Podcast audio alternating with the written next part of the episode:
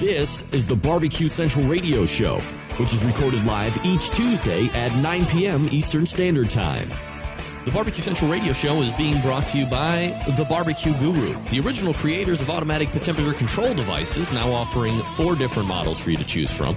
Rest easy knowing that The Barbecue Guru is controlling your temperature so you can get on with your life. Visit bbqguru.com or call 800 288 GURU for more information. And by Fred's Music and Tasty Licks BBQ Supply, your online barbecue and grilling superstore. From cookers to grills, wood chips and chunks, and everything in between. Also, be sure to try the Tasty Licks barbecue brand of rubs and sauces. Check Fred out online at tastylicksbbq.com and by Stephen DeFranco Jewelers. Located in beautiful Willoughby, Ohio, Stephen DeFranco Jewelers is a family owned and operated business looking to service the great folks of the barbecue and grilling world. Get free shipping and big discounts by mentioning my name and the term barbecue brother. Check out their inventory by visiting StephenDeFranco.com and by Butcher Barbecue. With 30 years of experience in retail, wholesale, meat markets, food service, and customer service. Using that experience, everything they do and sell at Butcher's Barbecue comes from real world knowledge. Check out their award winning spices, sauces, marinades, and injections by visiting ButcherBBQ.com. Always trust your butcher and by the Barbecue Institute. Take your barbecue to the next level with the Barbecue Institute class. Pitmaster Konrad Teddy Bear Haskins uses his years of catering and restaurant experience combined with food science and smoking secrets to help you understand how to improve your barbecue.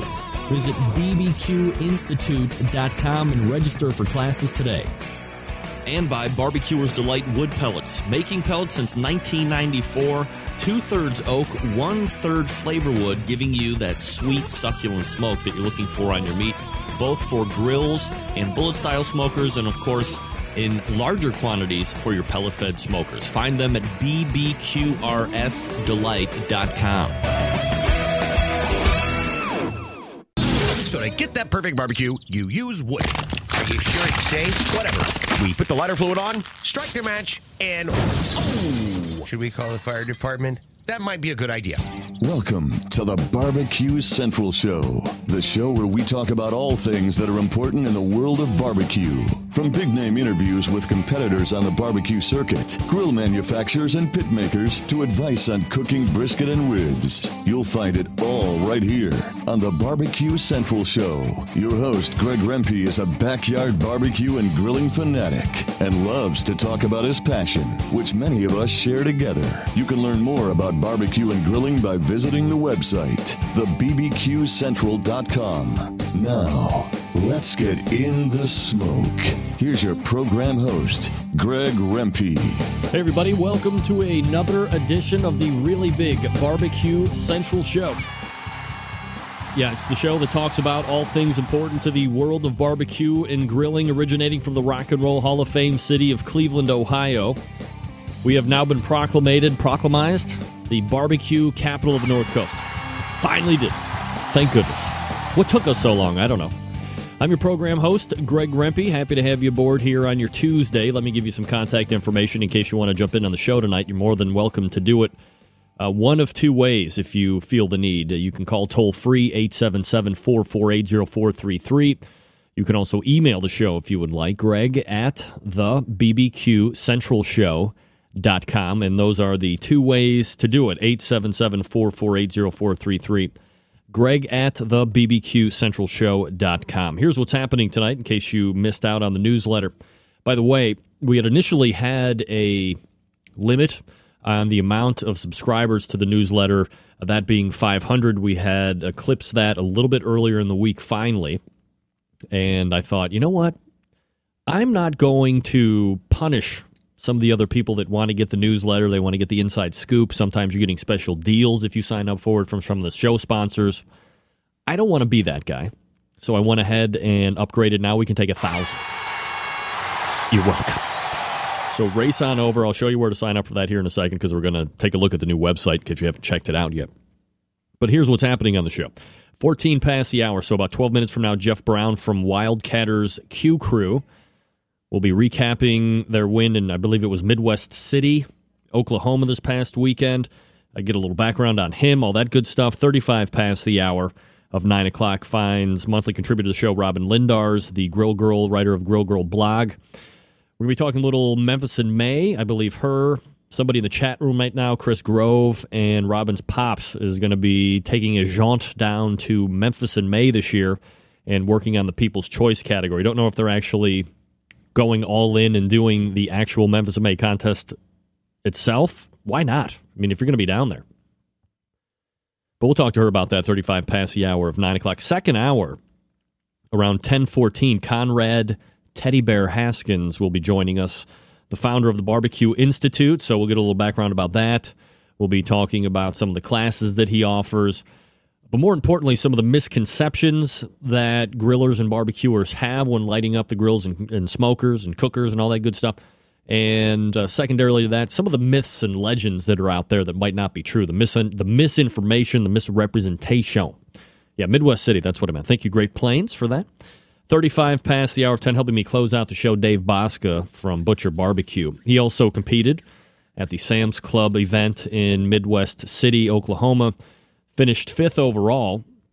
So we have first and fifth place, respectively. So we'll, uh, again, get his recap of that particular event. And Dave has promised to share some really insightful stuff as it relates to uh, Sam's Club and the like. I'm not going to ruin it. I'm not going to be that guy. All right. Uh, let me tell you, first and foremost, that there was a new website that launched here for the show. And for the people just listening on the audio side, I apologize because this isn't going to make a lot of sense to you. That's why you should tune into the radio TV show. Nevertheless, let me give you a quick look at it. This is what the new Barbecue Central Radio Network's homepage looks like. We have uh, some candid shots of me. And as you scroll down, you can see right here in the uh, navigation side, you have a home button, and then you have about the show. Now, here's a little trick. You can see that there's one, two, three different headings that have the little down arrow, which means there's going to be subsequent uh, titles or subsequent link navigations underneath that. However, the main navigation button, so for instance, here about the show, that is its own link as well. So if you click that, uh, that'll bring you to the page about me, about the show, uh, some show hot buttons, all that great stuff. So don't think that just because there's a drop down menu that you can't click the main link in each of the uh, title address bars. You can absolutely do that. But then you can also find out more about me. You can find out how to become an advertiser on the show, radio show affiliates, all of that good stuff. So that's what's under the About the Show. Then you have show archives. You have the YouTube channel, which you've, uh, if you've never gone over there, we'll link over there real quick. Uh, I- I've been trying at least over the last number of weeks. Let me, oh man, I just, I just saved myself a headache right here. I can tell you that. Um, if you uh, take a look, I've kind of sectioned off some of the segment interviews that I've done over the past.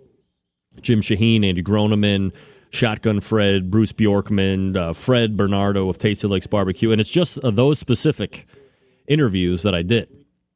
So it's not the whole show uh, that's there. And then we have, uh, let's go back home. Uh, we have show archives. So again, YouTube channel there. And then we also have the older show archives. So everything that was on the previous website is also here available. Uh, barbecue and grilling secrets revealed. I'm not going to tell you about that. You'll have to check that out on your own. Uh, we have sponsors of the show. So here's a little write up on uh, everybody that is uh, currently sponsoring on the show. You also see them over here on the, it would be your right hand side of the screen, I believe. Uh, but here you get a little write up of uh, each sponsor. And uh, as always, I would recommend that if you are looking for something for your barbecue or cooker, that you give these guys first consideration. Blog is pretty self explanatory. Then you have the links. So you have if you click there, it's going to just give you text links. You have uh, the Barbecue Central Forum. You have, again, sponsors, uh, some of my favorite sites like uh, Patio Daddio Barbecue, uh, Pink, uh, Pink Shoe Hero Foundation, Smoke Signals Blog, Outdoor Cooking Channel. If you'd like me to link you up, please feel free to uh, send me a link through the email, and I'll be happy to do that as time allows. Also, maybe you guys want to earn a little extra money right here. Maybe you know a foreign language. You can translate some documents in your spare time. You can take surveys in your spare time if you're a creative writer. That's not just up there for fun. You know what I'm saying? So if you have some extra time or you want to make a little extra buck, check out the Earn Extra Money link there in the uh, links section as well. So now we'll uh, courtesy back over or transition back over. Okay, so here's me. Some great shots, I must say. So you have streaming options. Like right now, this is the opening segment of the Barbie Central radio show. This is what's happening live. Uh, you have your Windows Media Player option. You have a QuickTime option, and you also have the Real Player. And then here, right here in the uh, the middle off to the right hand side, sign up for the newsletter. So we have plenty more spots available. You can share this site on Facebook. You can tweet about it. You can also check me out on Facebook, the Google Plus, Twitter, YouTube, uh, Reddit, which I would like to get more involved with. I just can't figure out a really great way to do that yet, but we're keeping on it. Let's just say it like that. And of course, the link to the video side of the show, the outdoor cooking channel, uh, recent tweets that I've done here, and then, of course, uh, sponsorship. Look, um, right down here at the very bottom, uh, towards the left underneath the sponsor says, Take our survey. So I would impress upon each and every one of you if you could spend two minutes to take it. Uh, it's not going to take any personal information. I'm not going to know who filled it out per name, but if you could do that, uh, just so we could have some demographics of the audience and you know who's listening to the show, all that great stuff. So as I uh, add things to uh, the website, they show up right here in the middle section, whether it's under a blog post, whether it's a show archive, what have you. And then uh, we have this little a ticker, the news ticker. So I try and keep that updated as much as possible as well. So there, that's the news site. And hopefully you enjoyed the little tutorial there. Let me kill that real quick. All right, now I have to make this adjustment here before we run off to the first break. I apologize. So uh, stand by uh, just for one second.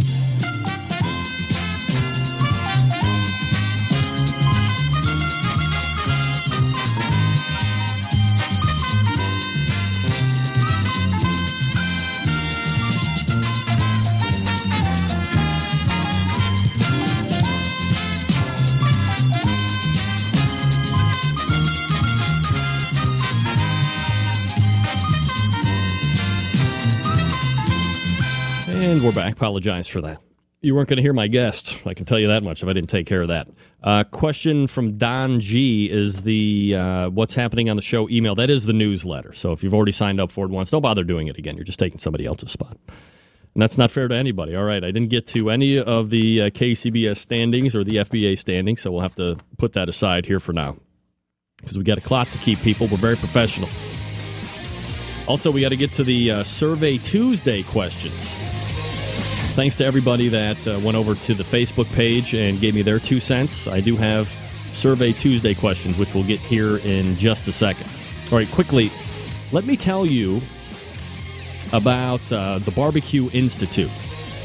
You want to take your barbecue to the next level with a Barbecue Institute class. Pitmaster Konrad Teddy Bear Haskins uses his years of catering and restaurant experience combined with food science and smoking secrets to help you understand how to improve your barbecue Backyard smokers and those folks who want to open a business drive from all over the country and the world to take the Barbecue Institute small, friendly, and informative classes.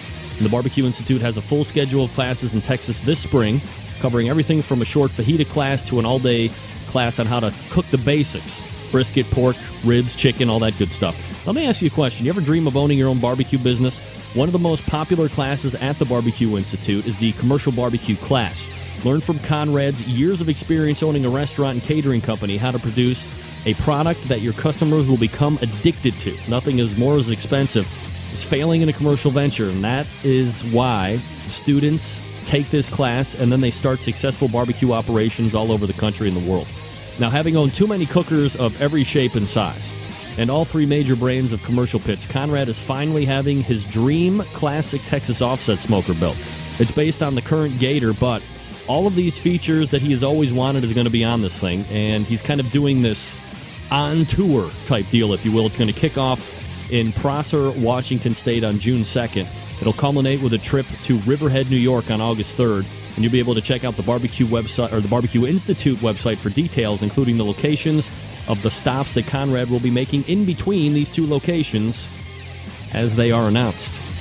Of course, when not teaching on the weekend, Konrad is conducting private classes and corporate events from coast to coast during the week. To make your next offsite event really memorable, have the Barbecue Institute offsite party. Show your employees that you care and you will buy the very best barbecue that money can buy. And this is something that they will be literally talking about for years. Say goodbye to turnover, say goodbye to unhappy employees. You hook them up with a Barbecue Institute offsite party, and they are very happy indeed. Now, for details on the Barbecue Institute class, visit the website bbqinstitute.com or check out their Facebook page for the latest news and pictures. Once again, that's bbqinstitute.com, and we'll be talking about or not even about him. We'll be talking to Konrad Haskins here a little bit later in the show. We're coming back with Jeff Brown from Wildcatters Q Crew. Stick around, we'll be right back.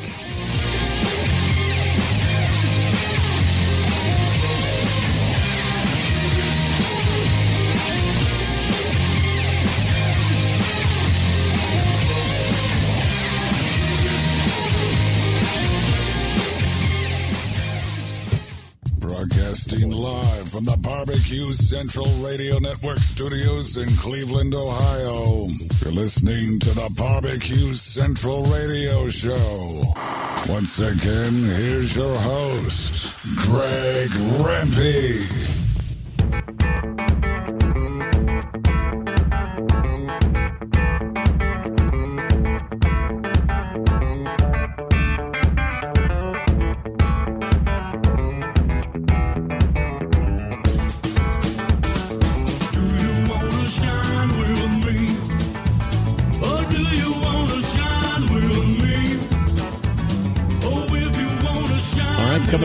14 past the hour. 877-448-0433. Greg at the bbqcentralshow.com are the two ways to get in touch with the show. Survey Tuesday questions, if you are interested in that. Are ceramic cookers overrated? Is the Sam's Club National Tour good or bad for barbecue? And hot and fast or low and slow. We'll get those along with uh, some of the other chat room members' ideas here for Survey Tuesday. All right, my first guest tonight will be advancing to the St. Charles, Missouri Regional Finals at the Sam's Club National Tour. That'll take place on September 29th. Thanks to his winning of the Sam's Club local event this past weekend in Midwest City, Oklahoma. And here to recap that weekend for us, pitmaster of Wildcatters Q Crew, Jeff Brown, joining us here on the show. Jeff, how are you, buddy? Doing great. Good, Jeff. I appreciate you making time for us. And I know you're on your way to Las Vegas as we speak to get ready for the AMC Barbecue Throwdown this coming weekend. You know, before we get into Sam's Club win, Jeff, for those that aren't familiar with Wildcatters Q Crew, can you give me a little background about yourself and when you decided to jump into competition barbecue? Uh, we was actually uh, selling smokers. We uh, we was doing that on the side, and uh, we attended a a uh, a, a, a competition, and that was back in 2005. Been hooked ever since. Did you uh, did you like compete the first time and win and like hook, line, and sinker? you just had fun doing it?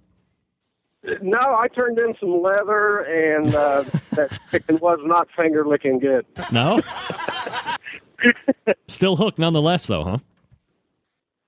Do what? I said you were still hooked nonetheless. Oh yeah, yeah. Always have loved to uh, to uh, to cook. Uh, had a little bit of uh, culinary skills. Uh, took some school on that back. Uh, oh, I guess I would have been about 18 years old, and uh, had my own restaurant uh, shortly after that for a short time. And uh, yeah, I've always loved to cook. Jeff Brown joining us here on the show from Wildcatters Q Crew. Uh, Jeff, I've talked to a number of pit masters since the inception of the Sam's Club tour last year. You know, the majority of them very positive about the whole thing, but recently I've gotten some detractors, and the biggest complaint is that some of the local events that had been established for years prior to Sam showing up are now taking teams away. Some of those events are even being canceled. You know, you travel around quite a bit. You talk to other pit masters, Jeff. Do you hear a lot of this talk, or do you hear any of that talk at all? Uh, it, it has affected uh, some of the contests. I think um, uh, this year, uh, at least in our area, I think some of that's uh, some of that has been uh, worked out. Last year, it did create some problems. How, how do you personally feel about it? What's your take on it? You know, Sam's is a great event. Uh, we we just uh,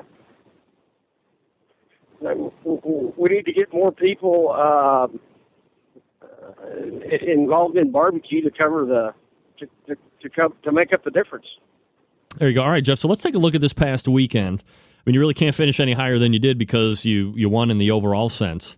And we'll get back to the individual categories here in just a second. You know, but as you look back on the weekend as a whole, how did the cook go for you? Was there anything out of the ordinary that you had to contend with out there? Uh, weather-wise, we had a beautiful weekend. Um, we did have some uh, a couple of issues that we uh, that we had to correct. Um, but as far as the weekend in a whole, we had a great weekend. What are you cooking on, Jeff? We are cooking on two stump stretch smokers. Are those the offsets? And are those the offset cookers, Jeff? The, yeah, the gravity fed offset. Okay. And how long you been cooking on those? Uh, we've been on those for two and a half years. Oh, nice. Okay. all right, so let's take a look at the individual categories here. Chicken, uh, and we'll kind of run down through them as they happen in a competition. So uh, chicken's always first called. Uh, you end up getting 11th overall. Uh, I'm sure they were calling top 10 just like they usually do at the Sam's Club. So you don't get a call right off the bat.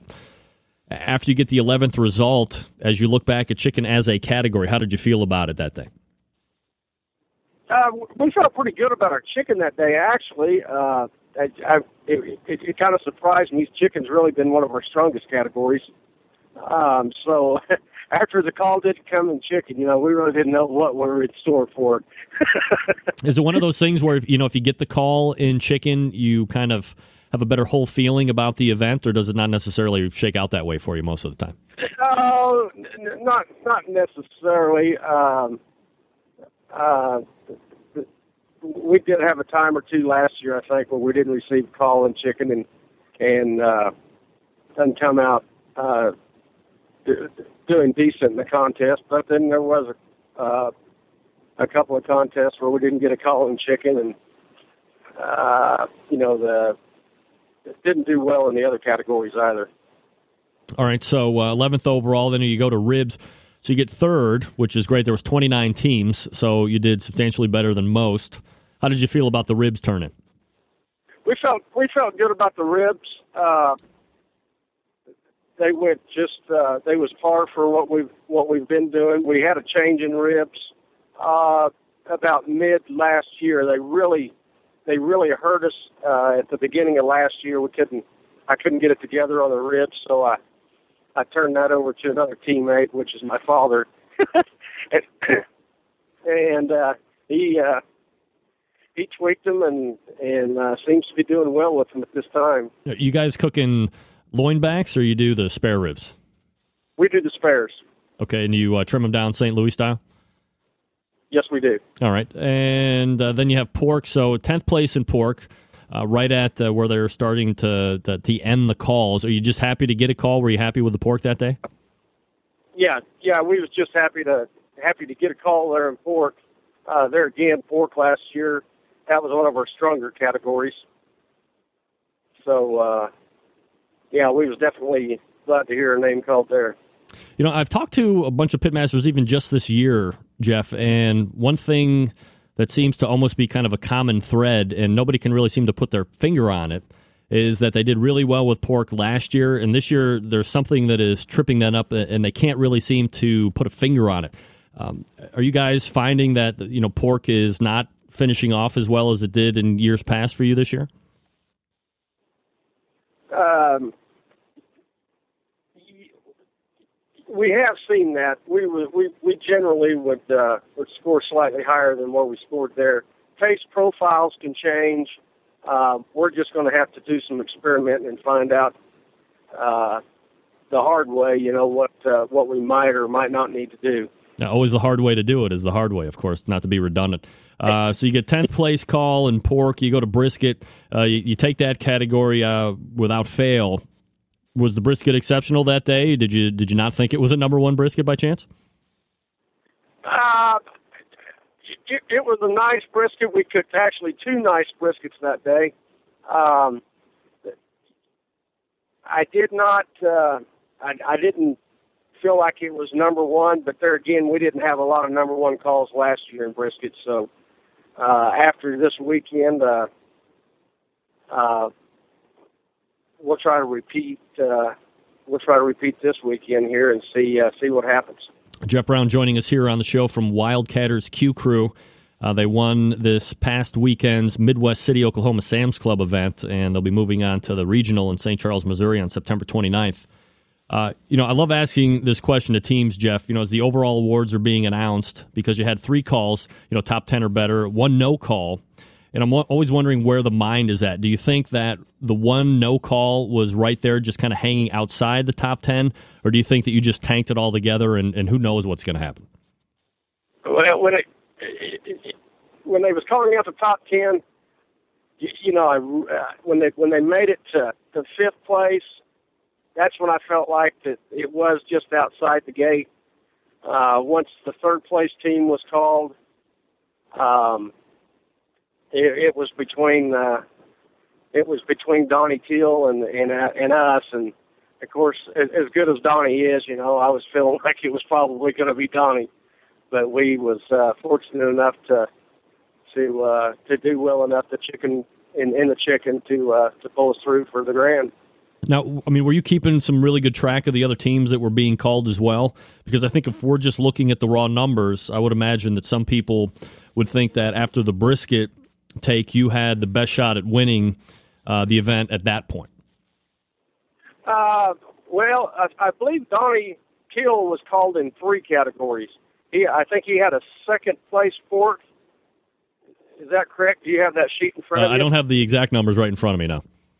I, I believe he had a second port and a. I know he had a high finish in chicken as well. Uh, or excuse me. Uh, yeah, he had he had uh, second ribs. No port. Ribs is where I think he come in 16th, and that that's where you know it was the difference between where he came in on ribs and we came in on chicken that was going to be the decision maker. Jeff Brown joining us here on the show. You know, after the final scores were all tabulated, I mean, you ended up having a 10 point gap over uh, Donny Teel. Uh, were you surprised that you, you won kind of going away a little bit? Yes, I was. yes, I was. That was I, nice, uh, though, right? I, nice to I get it rolling would like that. that. Yeah.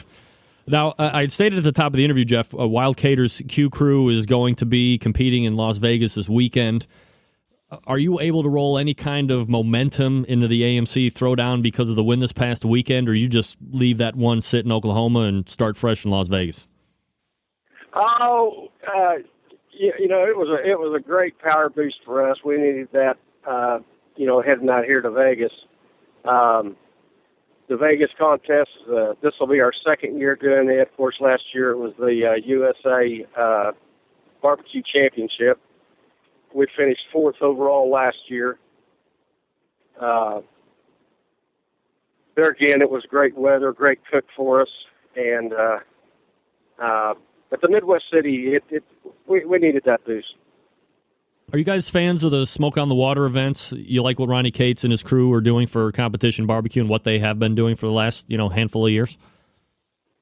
Uh, yeah, I think Ronnie does a great job. Because you like the money, or do you just like the way the events are run? Because he puts Well, on some big money contests now. Yeah, it, it is a money contest, but uh, it's it's the the things that take place at the contest as well. You know, like like this weekend, for instance. I mean, combining it with the the AMC Music Awards. You know, that's that that's great. Uh, when he has them at the at the uh, NASCAR tracks, I think that's you know that's they go together. You know, I, I'm wondering, Jeff, and you travel around quite a bit. Do you find that uh, flavor profiles will differ? You know, you were in Oklahoma this past weekend. You're going to be in Nevada this coming. Do you have to make any type of an adjustment, or will you just hold firm to the processes that you're using uh, because they are working pretty well for you right now, and just let the chips fall where they may?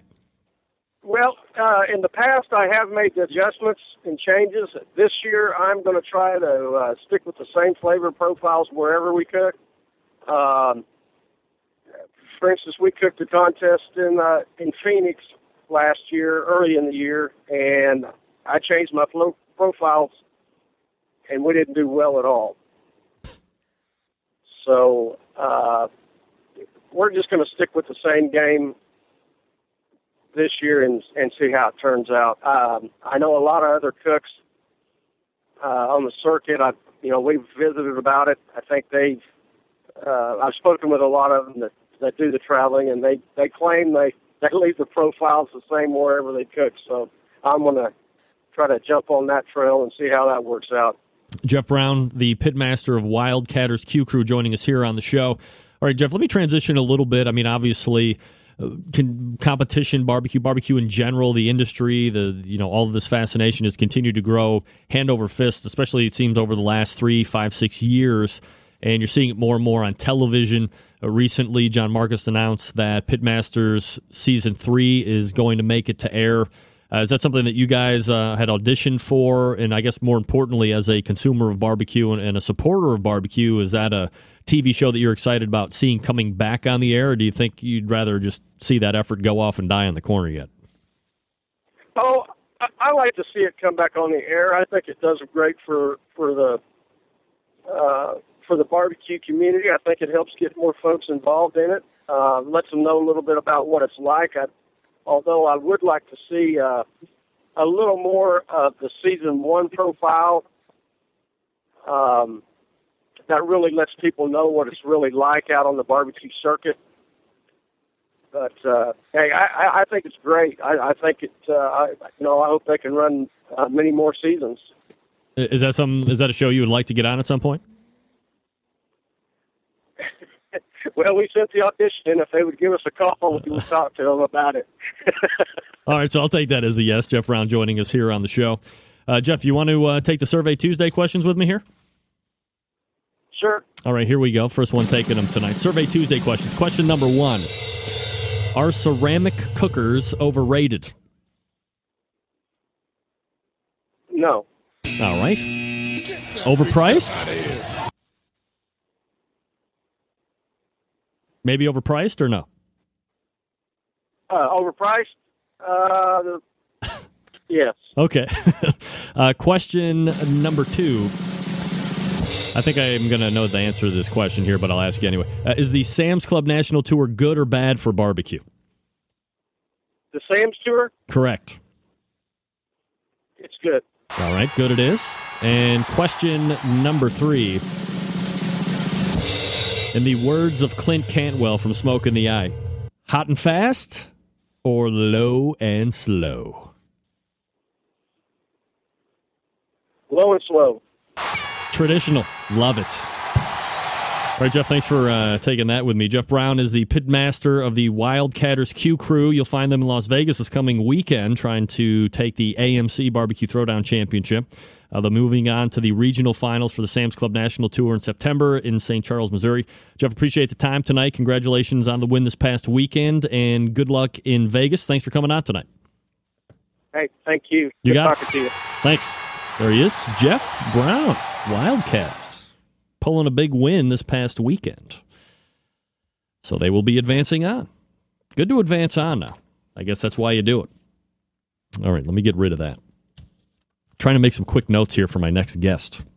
All right, so here are the Survey Tuesday questions again, in case you missed it. Uh, question number one Are ceramic cookers overrated? Question number two Is the Sam's Club National Tour good or bad for barbecue? And question number three Hot and fast or low and slow? I don't know if you saw this. Did you see this? That's right. Breaking news here, brought to you by the good folks at the Barbecue Group. Reporting live from Cleveland, Ohio. The American Royal buys the National Barbecue Hall of Fame, dated March 26th, from James Dornbrook. The American Royal Association has acquired the assets of the National Barbecue Hall of Fame, which the association hopes could be a feature of its proposed facility. The National Barbecue Hall of Fame, which the American Royal bought for an undisclosed amount. No names, please, but I heard it was bags and bags of cash. Kidding. Uh, undisclosed amount consists only of a website. I believe The uh, Mike from Hog Eyes was part of that. I believe Ray Basso from the Barbecue Forum was uh, part of that at some point. Um, all his websites look the same. Uh, it has seven members. The hall currently has seven members. Uh, Rich Davis, Fred Gould, Speed Herrig, Mike Mills, Carolyn Wells, Gary Wells, and John Willingham. We are now the home of the National Barbecue Hall of Fame at the American Royal and plan on installing three new inductees at this year's event, American Royal CEO Bob Peterson said in a release. We also plan on establishing a more permanent presence for the Hall of Fame in our new proposed facility. The American Royal wants to raze the Kemper Arena in Kansas City and replace it with the Agricultural Events Center. In March, it hired a team of professionals to come up with the proposals for financing the project. The Hall of Fame's inaugural induction ceremony will be in Kansas City on October 6th during the 33rd annual American Royals World Series of Barbecue, which is October 4th and 7th. So there you go. The American Royal buying the National Barbecue Hall of Fame.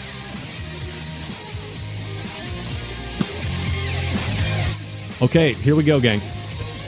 If you're like me, then you're always trying to think of ways that you, my friends, that you can step up your barbecue and grilling game. Take it up a notch. And look, there's no better way, no easier way than doing that.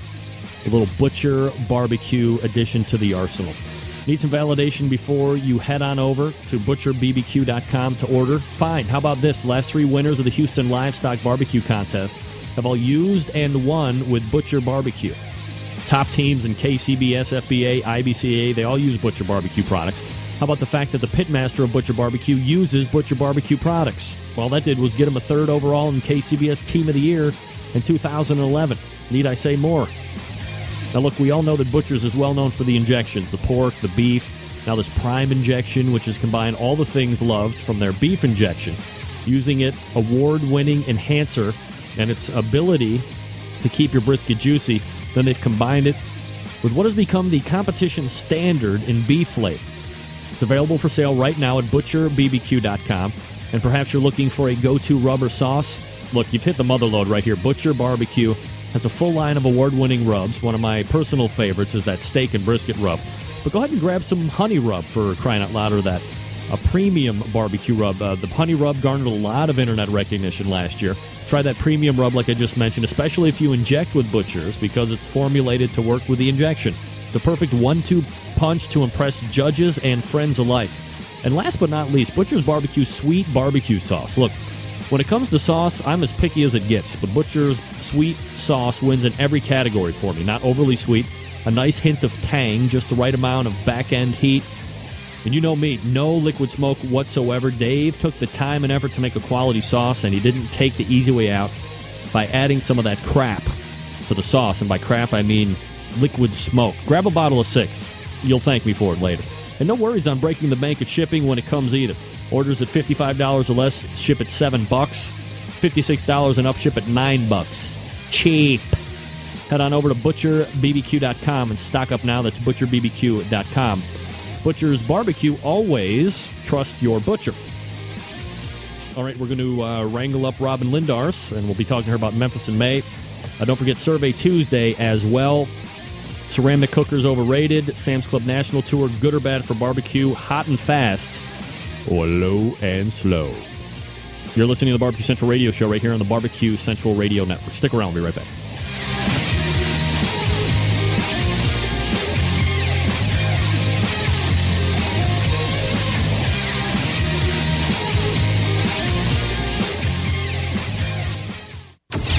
Get in the smoke. Call 877 448 0433 to get on the air.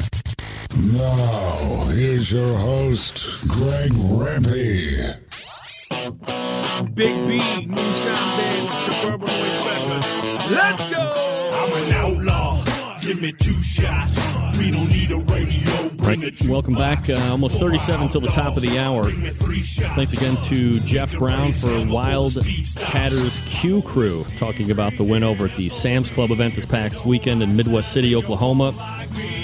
Also, uh, second hour, we got Konrad Haskins and we also have Dave Bouska from Butcher Barbecue. Buck. notwithstanding that, we race over to the hotline. And bring up monthly contributor to the show, friend of the show, Robyn Lindars. Robyn, how are you? I'm great. How are you? Doing absolutely fabulous, Robyn. Uh, you know, what's happening over at uh, grillgrrrl.com these days? Well, you know, it's always grilling season for us, but grilling season is is kind of ramping up for everyone else. So just, you know, I've just made three more webisodes and I had uh Thermapen actually had some involvement with with that, which was really cool. And just, you know, busy doing a lot of freelancing stuff. I do a lot of writing and there's some other stuff that's confidential that I can't tell you about, but about in about 6 months I can tell you about. It'll be really Six fun to months. talk about. Six months. Thanks for bringing it up now. I'll forget. I'll forget in six minutes. I know. I have something really exciting that I'm dying to tell everyone, but I can't. So All right, I'll turn I'll off all the. I'll turn off all the microphones. Go ahead. Just give me a little uh, little insider. Go ahead. Nobody's listening. No, but No? I- I'll tell you No. soon enough. Okay. But um, and of course, getting ready for Memphis in May. Now, let me. We're going to get to that here in a second, Robyn. But about these webisodes, like, what is it all about for the? You know, there's some barbecue people here in the chat room. They're not very technically savvy. What goes into a webisode? Why are you doing it? Who are you doing it for? Is it just for the site? What's up with that? Um, so I'll give you the history on me doing some webisodes. As you know, uh, my my day job, I work in PR, and uh, oh, I just hit something on my screen. Can you see me? Okay. Yes, absolutely. So I had an article in the Miami Herald last year, and um, a producer reached out to me, and um, you know I had done some kind of just like YouTube-ish type stuff, like home videos for McCormick's uh, before, and just you know some stuff on my own, just with a handheld camera, and um, and this producer reached out to me and said, "Do you want to do some webisodes together and see if we can put something together to maybe create like a web series?" And um, so it's actually like really high quality with like an HD camera and a whole production crew, which means you actually have to go out and find sponsors and whatnot. And um, it's it's like a production. I mean, you have like a food stylist if you're if we have the budget for it, and hair and makeup, and you know, uh, just it's crazy, but it's fun and it's a lot of really good experience. So actually the goal is like eventually to put together like maybe a sizzle reel and see if we can get picked up sometime and we'll see what happens Sounds you know? exactly. That was what my Uh, sounds exactly like this show. Makeup, hair. oh, jeez, oh, Pete. Well, I know now that you're doing this whole like video Skype thing, I had to go put makeup on because you know, I mean, I work from home, so it's kind of rare if I get dressed up. Yeah, well, you know, I had to I had to slim down. You know, I used to have the big cans on the ears. I've gone to the little uh, earpiece and the thing there. So you know, it's kind of streamline it a little bit. I understand. I mean, you know, makeup for you, it's earpieces for me. Whatever. Um, Well, you look good, and the new site looks good too. thank you. I appreciate that. Now, Yeah. uh, and we're by the way, I'm sorry, we're talking with Robyn Lindars from uh, grillgrrrl.com. That's G R R R L.com if you want to check that out.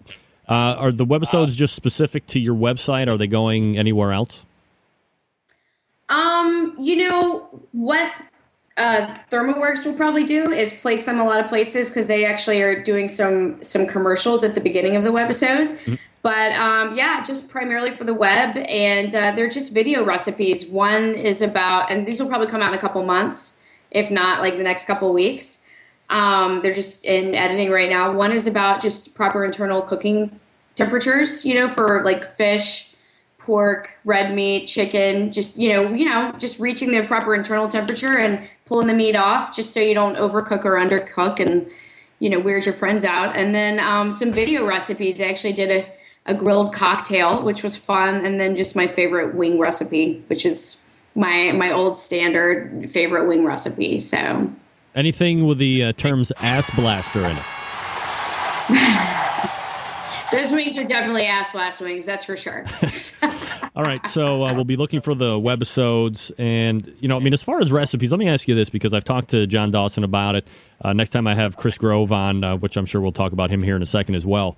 You know, one thing that fascinates me about bloggers, and I guess you know, when you're in the niche, I have a little bit more of a fascination because we all like to grill and barbecue and all that stuff. But you know, for me, Sure. I go in the I go in the uh, in the grocery store, and I have a list, and I shop off the list, and I would never look at like cranberries and then look you know, gaze delicately down the other aisle and see like a pork thing, and then there's sauerkraut in between, and all of a sudden, like there's like a recipe happening. Is that something that happens with you? I mean, how do you get these uh, these recipes and the and the uh, inspiration to come up with this stuff? Because you have to continually put content on the blog to keep it fresh. No, you're right. And sometimes I'm like racking my brain and trying to like figure out. Like I'm actually doing a um, a contest on my site right now to give away an immersion blender, which is awesome for making barbecue sauce and marinades. Um, and you know the requirements are just leave your fa- favorite marinade recipe on the site to be eligible to win because a lot of it is is brainstorming for me too. And you know when i get feedback from my readers it can really um, inspire me on, on things that they're having success with. But truthfully you know a lot of my my recipes come from lack of planning. So um, i'm not always i even when i try to be very planned and try a recipe God knows I'll go to the grocery store and forget something, and and half the time my my best recipes will come when I am too lazy to go to the store and just really have to come up with something, like doing my own little mini version of Chopped with myself, you know. So, um, but a lot of it is too like I, I read a lot of other blogs and I I look at Pinterest a lot to see food trends and and things that are kind of trending and I also try to think seasonally about what's going to be coming up, like from a season, like Easter's coming up. So I'm trying to kind of think about, all right, what do I want, might want to do with like lamb or ham or, you know, a casserole, even though I never make casseroles, but, you know, just things that might be relevant to the, the time of year if I can, you know, be organized enough to do it. And, and also by, if you can pre-plan for, for major events, and title them accordingly on your site, you know, for, for events that people might search, say like for example, uh, Super Bowl recipes, then you're you're going to get yourself more traffic based on search volume as well. So that's kind of how I think about it. Robyn Lindar is joining us here on the show from grillgrrrl.com. All right, Robyn. So uh, you were down last year at Memphis in May. Uh, you know, your dad is one of my uh, favorite fans ever on the face of the earth. Shout out to Eddie. And I can't believe I just said shout out. I said I would never say that, but I, I can make the exception for it. Shout out's a good word. There's nothing to even replace shout out. It's so overused. you know? It's, It's one of the worst words ever. I hate that term, and I just fell victim to myself. So I'll give myself lashings for that after the show and when the camera's off. Uh, also, you're going to be with uh, Chris Grove from Nibble Me This, who writes a fantastic blog, and uh, we'll have him on next month as a guest as well. But you know, you seem to become very fascinated with Memphis in May. You're going to be taking place. Is it just going to be in People's Choice? Are you actually going to go all in and compete in the Memphis in May uh, traditional competition as well? Well, I don't, you know, I don't know how much I've explained this to you, but you know, my dad and I, we met up with Neil, who's kind of like the the pig, ma- the pig master, the pit master. for, Pig Master's um, fine. that's a that's a good word for that term. Um, of two sauce to pork, we met up through my blog because I had actually talked about how it was, you know, one of my dad's like lifelong dreams to go to Memphis in May, and so we we really just joined the first year as as kind of just hanging out and learning about the process. And then last year, um, my dad and I entered ancillary categories. He did mustard sauce, and I did the coleslaw. And this year, we're really taking a bigger part by doing the People's Choice. I mean, we'll be around and hanging out for ribs and, and the other stuff, but but at the end of the day, that's kind of Neil's. Everybody kind of has their category that they do, but it's still a team effort. And at the end of it, I'm still blogging and and you know recording as much of it as I can, so I can just really you know kind of share the experience with other people and and for myself, I'm I'm trying to learn. But I think this year for us will be a lot more serious because in, in years past, like even though I did coleslaw last year, I mean, let's face it, I did a lot of networking and partying too. So so this category is really going to um, I'm gonna have to be more disciplined because it's a two day turn in and we're gonna have to cook overnight and we're gonna be, you know, setting a schedule for ourselves and, and really preparing because we're we want to kick ass and, and represent well for our team. Wow. So Sounds like zero fun when you put it like that. Oh my goodness. Well, do you do you ever fancy yourself or do you ever see yourself maybe in a year from now or, or three years from now actually taking part in the actual competition that you know you would eventually be called like grand champion of pork or ribs or uh, or whole hog or anything like that Well, you know, our team does ribs. And I mean, if we walk the stage, we would all walk the stage together because we're a team. So, and I think we have a pretty good chance to tell you the truth. We did pretty well last year. And I, since I've been on the team, this will be my third year, they seem to be doing better and better every year. And they've always done well as, you know, they're a younger team. So I think there's a lot of potential to really kick some ass this year and um, I have to give a shout out to my my team members because they they're really all really cool guys and they let me join the team and and they're very all, much all about like supporting team karma and letting other like newbies um, you know kind of get a feel for the experience because Memphis and May can also be very uh, cliquish if you will because it takes a part of my French shit ton of money to compete in Memphis in May and you really need to have a lot of sponsorships and uh, they've been very open about letting new people join, which I think is is very cool and and very uh, representative of how awesome the barbecue community at large can be. Uh, I don't so, know if it's if it's possible, but could you possibly quantify a shit ton of money? Sound like six zeros, seven zeros. Well, I think that an entrance fee, and I'm not totally sure about this, is at least at a starting point of four grand. And if you see some of the uh, teams there, I mean, with the huge scaffolding, you know, uh, structures they build and everything, I bet that easily people spend for some of the bigger tents there like 30 to 60 grand. Wow. I mean, when you see teams that are sponsored by companies like FedEx, you've got to wonder like, wow, that's that's this is serious business, you know.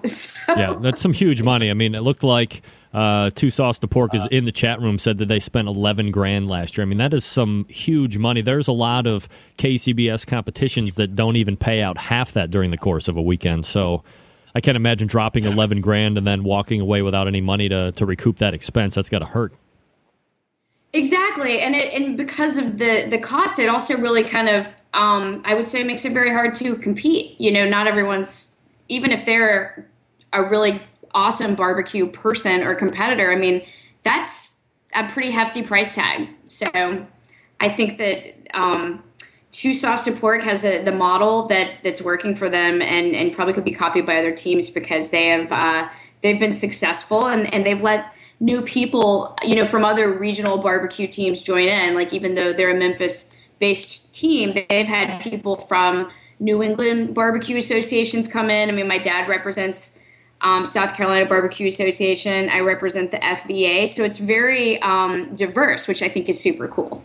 Absolutely, so. Robyn. And one thing I have to mention too yeah. is that we are trying out the Grilla pellet smoker this year. We're kind of they're kind of testing out competition barbecue on us, um, which I think is neat because I've never used one before, and I keep hearing you know really good things about about pellet smokers. So I think it'll be cool to see it in action. Well, I and mean, see how it does on the circuit. I have had one probably for the last four and a half months. Uh, I've actually kind of had like had to come out of the closet because I was one of those guys that thought pellet cookers were kind of cheating, especially for the backyard person.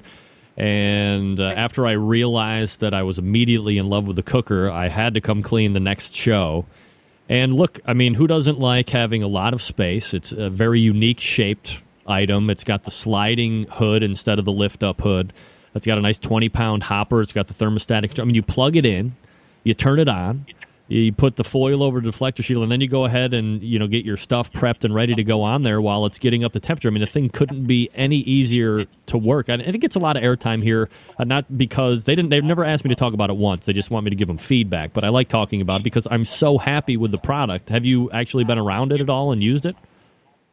No, I haven't. Oh, so I'm you're excited. gonna love it. I mean, and, is, you know, my as, dad has a Traeger, but I've been a little bit skeptical. I have to say because I don't as, know. I love as, my egg and I love my Weber, and I'm kind of hardcore about my two grills. So for as easy as the big green egg is to fire up and, and keep a temperature, this one is five thousand times easier. So you know, oh. we like okay, to play with nice. fire and we like to see fire happen and all that. And you still get to see all that with the Grilla because on the front, a little windshield. You can see when the fire pot stokes up, and you have the Grilla logo with fire coming behind it. So you still satisfy the pyromania within you.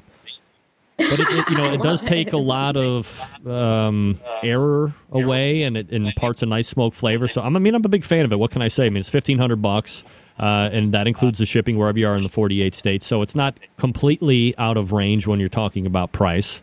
And again, to me, it's unique. It doesn't look like anything else out there, and I think you know you probably figured out by now. You know, standing out is something that uh, I don't mind doing uh, or breaking out of the box. You know, I don't like to live in the four squares, so this kind of seems to fit my personality as well. I think you're going to love it.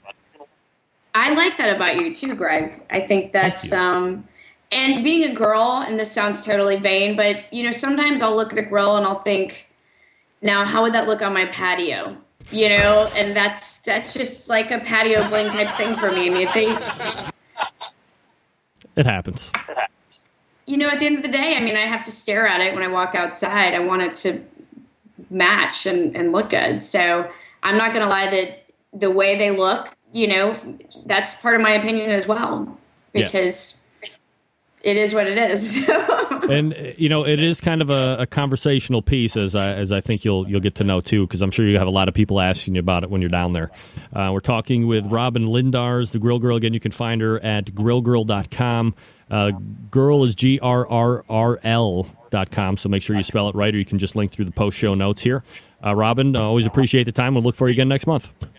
Yeah, thanks for having me. And, just as a quick shout out, I am looking for contributors for Grill Grrrls. So if you have a recipe you want to share, um, you know, I always need really good content and, and a decent photo because it is it's hard to pull a bunch of awesome recipes out all the time. So, and I know you guys are all really good cooks. So if you want to share something and be published, um, shoot me an email, robin with a y dot medlin at gmail.com.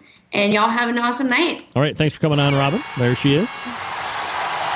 Robyn Lindars joining us here on the show. Uh, again, grillgrrrl.com uh, with three R's in the middle there. G R R R L dot com. All right, a little over there, but when I can talk about the uh, Grilla Cooker, I will talk about the Grilla Cooker every time I can. What can I say? Fell in love with a pellet cooker. Sorry, I didn't want it to happen. Getting a public service message for our, all the barbecue brothers and sisters that are listening right now. Steve DeFranco from Stephen DeFranco Jewelers is a barbecue junkie. Being married to a barbecue maniac can be trying for these ladies and men. Think about all the nonsense a barbecue wife or husband has to put up with. Let me give you a few examples. You're always making a huge mess in the kitchen. All you think about is barbecue. You're watching on the TV, you have these books and the websites, you watch a Tuesday night internet radio show for crying out loud that thinks it's a television show. You leave sticky barbecue sauce on the cabinet doors, and the silverware drawer, on the kitchen table, on chairs, on the car, on the dog. To you, your clothes smell great when they're covered with this barbecue smoke. To your significant other, they stink. You know, how many years has she been putting up with this? The shelves full of jars of barbecue sauce, some open, some half open spice cabinet full of jars and rubs and all that great stuff. You don't even remember you even have it for crying out loud. You know, when was the last time you bought her a nice piece of jewelry? Call Steve at Stephen DeFranco Jewelers and he can help. Heck, he has to get himself out of trouble with his wife because of his own barbecue addiction, so he knows exactly where you're coming from. Now, whether you participate in competition barbecue or just barbecue for fun, taking care of your wife by showing her how much you love her with a beautiful diamond anniversary ring from Stephen DeFranco Jewelers is just the ticket for her, allowing you to continue to mess up the kitchen with all your barbecue insanity. Now, you're probably thinking that treating her to a new anniversary ring will break the bank and ruin plans for a new grill or smoker. Poppycock. The Diamond Anniversary. Did I just say Poppycock? The Diamond Anniversary rings at Stephen DeFranco Jewelers started under $500. Not only does Steve stock great quality, but if you go to StephenDeFranco.com, you can see lots of great styles and really great prices as well. And as always, Steve has a very special barbecue brother and sister deal just for you. Here's how it works you go on to StephenDeFranco.com. You pick out a new diamond anniversary ring, and then you call Steve at this number, 440 943 2700. That's 440 943 2700. And you tell me you're a barbecue brother or a sister, and it'll give you an additional 50 bucks off the already discounted price to help you pay for taking your wonderful wife out to a non barbecue dinner. As always, Steve ships the ring out to you for free, so you don't have to worry about that either. StephenDeFranco.com, the website, and then call Steve and ask for him directly. 440 943 2700 Stephen DeFranco Jewelers, located in beautiful Willoughby, Ohio. We're coming back to wrap the second hour, first hour here. Stick around. We'll be right back.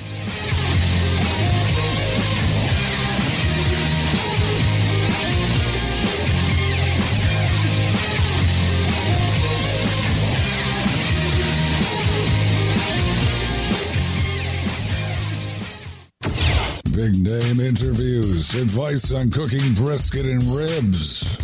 And the only host willing to share his honest opinion on all things important in the world of barbecue. It's the Barbecue Central Show.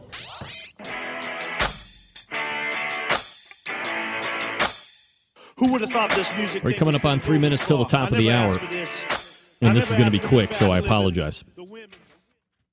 Survey Tuesday questions Are ceramic cookers overrated? Is the Sam's Club National Tour good or bad for barbecue? Hot and fast or low and slow? Go ahead and uh, fire it up there on the chat room so I can check it out. Robyn, I apologize. I didn't ask you the Survey Tuesday question, so go ahead and weigh in if you would like to as well.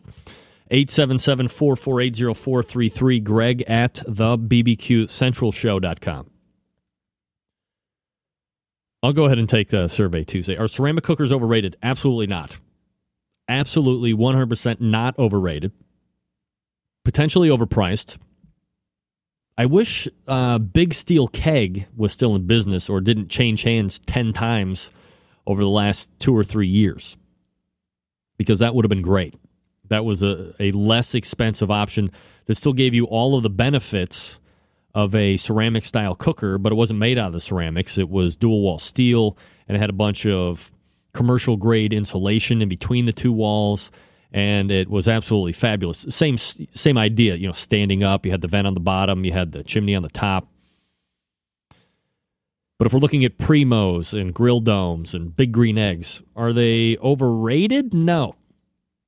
And I almost could make an argument on why they are not overpriced as well because to me and I've said it before on a number of different podcasts ceramic cookers are two in one you're going to get a, a unit that is able to hold the low and slow cooking temperatures which you might not be able to get with any other type of cooker It might not be able to ramp up and get to the higher uh, grilling temperatures and it does allow you to go wide open on top and bottom and get up to 750 800 degrees so you're able to do both. That's why I call it the hybrid cooker.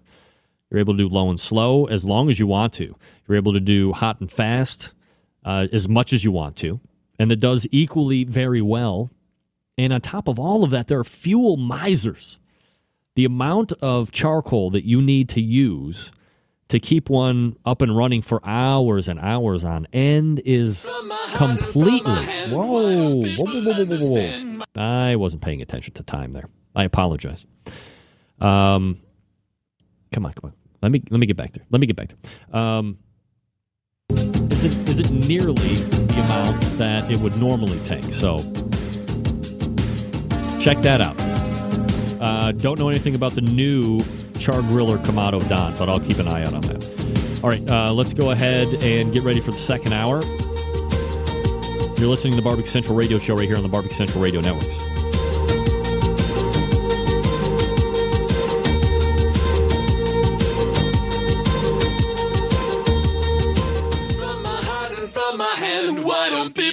Understand my intention? Happy to have you aboard here for the really big barbecue show. We cook because we have to, and we grill because we want to. Fine, how's it going? You have a great show. I'm a big fan. So what what what seems to be the problem here? This man looks like he's dead, and he's in the in the crackle. Charbono! It's all about the Charbono, dude! Succulent fish. What? He ate 54 wieners. But listen, Lavernius, shake a face. I'm shaking like a dog shitting peach seeds. You could use it to fight off creeping marauders looking to take your steaks off your grills. I just like being anywhere with Junior, Senior, and Diva. Sounds like a whole other type of movie. wow. Yeah, really. Keep it hot, keep it clean, keep it lubricated. We have top men working on it right now. Who? Top men. All right, just like that, we are into the second hour. 877 448 0433. Greg at the BBQCentralShow.com. Those are the two ways to get in touch with the show. Quick recap. Last hour, we had Jeff Brown from Wildcatters Q Crew. We talked about their winning of the Midwest City, Oklahoma event for Sam's Club. They'll be moving on to the regional round. So if you'd like to weigh in on that, you're more than welcome to do that. We also uh, talked with Robyn Lindars, uh, gave us a little insight onto the webisodes that she's making in conjunction with ThermoWorks, which makes the best thermometer ever on the face of the earth, the Thermapen. She's also giving away an immersion blender if you leave your favorite marinade. So you want to race over there, grillgrrrl.com, and grill is G R R R L.com, grillgrrrl.com. I'll link that up, Robyn, so people can get their hand at winning an immersion blender. And uh, we were going over some Survey Tuesday questions, which are as follows Are ceramic cookers overrated? Uh, I maintain they are not overrated potentially not even overpriced because it's two cookers in one, low and slow, and uh, the ability to do high temperature cooks as well. Is, uh, question number two Is the Sam's Club National Tour good or bad for barbecue? And I have gotten information from people uh, contesting that uh, Sam's Club is not good. And I actually emailed Mike McLeod here uh, just a little bit ago, and here's a reply that I got back from him. Asked him if he had ever heard about it, because I never heard anybody talk about it last year at all. And uh, this year, I'm getting uh, more and more email about dissension amongst the Sam's Club likers, the appreciators. And here's what Mike had to uh, talk about. Uh, yes, they've heard it even on day one. Event organizers facing lots of pressure which is the root of the discontent. Uh, one, they are experienced lack of sponsorship support, which is industry wide, not only in barbecue. Uh, number two, they really aren't marketers slash sales folks, which means they don't really know how to sell brands on active sponsorships in the first place. Three, they believe KCBS owes them exclusive rights in a territory, which is increasingly hard to do because of the density of contest requests and available weekends even though the board tries to accommodate as much as possible. Number four, they see Sam's as a big corporate evil company that is trying to take over. Mike's bottom line Sam's is in 30 markets, it's a tiered playoff system. A contest organizers have to find a way to make their contest more compelling, bigger prize purse, different angles, more marketing, etc., uh, in order to uh, get those ones that are suffering now from a competing Sam's event uh, to get them back over the top. And uh, Mike said that he would be happy to come on and talk about it at a later date. So we'll uh, see if that is something that would be worthwhile. But like I said, I, I never heard anybody complaining about it at all last year when Sam's Club was out. And now this year, a little bit more discontent, let's say. Uh, hot and fast or low and slow. Um, after my hot and fast pork butt last weekend, uh, I got to say, at least on the bigger cuts, hot and fast. On the ribs, low and slow. That's me. Like to hear what you have to say. Ceramic cookers overrated, Sam's Club national tour good or bad, and hot and fast or low and slow. What do you know about pink slime? Oh my lord, pink slime, I said it. This little monster is making its way around news channels and up and down blogs. And here's what I found pretty cool. And by cool, I mean gross and cool at the same time. Uh, recently asked why they agreed to feed pink slime to our children. School lunch officials said it was a drop. It was to drop the price of ground beef by three cents a pound. This disturbing admission should come as no surprise, however, for anyone familiar with the meat industry's notion or notorious willingness to cut costs at the expense of consumers' health. In a study titled Fast Food Hamburgers What Are They Really Eating? Pathologists at the Cleveland Clinic dissected burgers from eight different fast food chains to find out what or wasn't inside. Published in the Annals of Diagnostic Pathology, the paper begins with Most consumers presume that the hamburger they eat is comp- com- composed primarily of meat. But what did they find? Similar to a previous dissection they had performed on hot dogs, the researchers discovered waste and byproducts, including connective tissue, nerve tissue, cartilage, bone, and in a quarter of samples, sarcocystis parasites. But surely these fillers were in the minority, right? Unfortunately, not. After crunching the numbers, the researchers found that the amount of actual meat, which is muscle flesh in the burgers, ranged from 2.1 to 14.8%. Instead of fries, perhaps most food cashiers should be asking you, do you want meat with that? In addition to reducing quality, cutting corners also tends to reduce safety, which is why the pink slime in question is injected with ammonia hydroxide to kill the salmonella and E. coli, which is also called fecal matter, that is often contaminated with. Instead of addressing the contamination issue itself, the meat industry employs a cheap techno fix to turn which was once considered waste into slimy profits. Hate slimy profits. So, what do the meat pushers do when cheap chemicals won't do the trick and their products leave the processing plant contaminated with poop? Do they shut down the plant, order a recall? No, they shift responsibility on the consumer. Raw meats are not idiot proof, a USDA poultry microbiologist said. They can be mishandled, and when they are, it's like handling a hand grenade. No, it's not actually. If you pull the pin, somebody's going to get hurt. In other words, if you get sick from contaminated meat, it's your fault. But just how often is meat contaminated? This month, the CDC released their latest national meat survey in response to this question and tested more than 5,000 samples of retail meat products straight off the shelves in California, Colorado, Connecticut, Georgia, Maryland, Minnesota, New Mexico, New York, Oregon, Tennessee, and Pennsylvania. What they found could hardly have been more disturbing. 90% of pork chops, ground beef, ground turkey, and 95% of chicken breasts were all contaminated with poop. With poop. No wonder an Alabama poultry science professor was quoted in the meat industry journal saying it's too expensive not to sell salmonella positive chicken. Of course, not everyone agrees with the notion that the public should willingly assume these risks. Dr. Patricia, I'm sorry, Patricia Griffin, director of Foodborne Disease Division, the CDC, responded by asking, "Is it reasonable that if consumers undercooks a hamburger, that their three-year-old child dies?" Which brings us back to the real question: What's more important, corporate profits or the safety and health of our loved ones? Using pink slime as a springboard, let's make our answer very clear. Uh, I don't want poop on my burger. I don't want poop on my burger. Uh, this was from Michael Greger, MD, uh, from the Huffington Post. You can find that there at the Huffington Post if you want to. Uh, let me show you this. Let me go to my thing. When was the last time you were hiking or you were at a sporting event and all of this other stuff, and you were like, you know what, man? It would really be awesome. Let me see here. Okay, he's ready to go.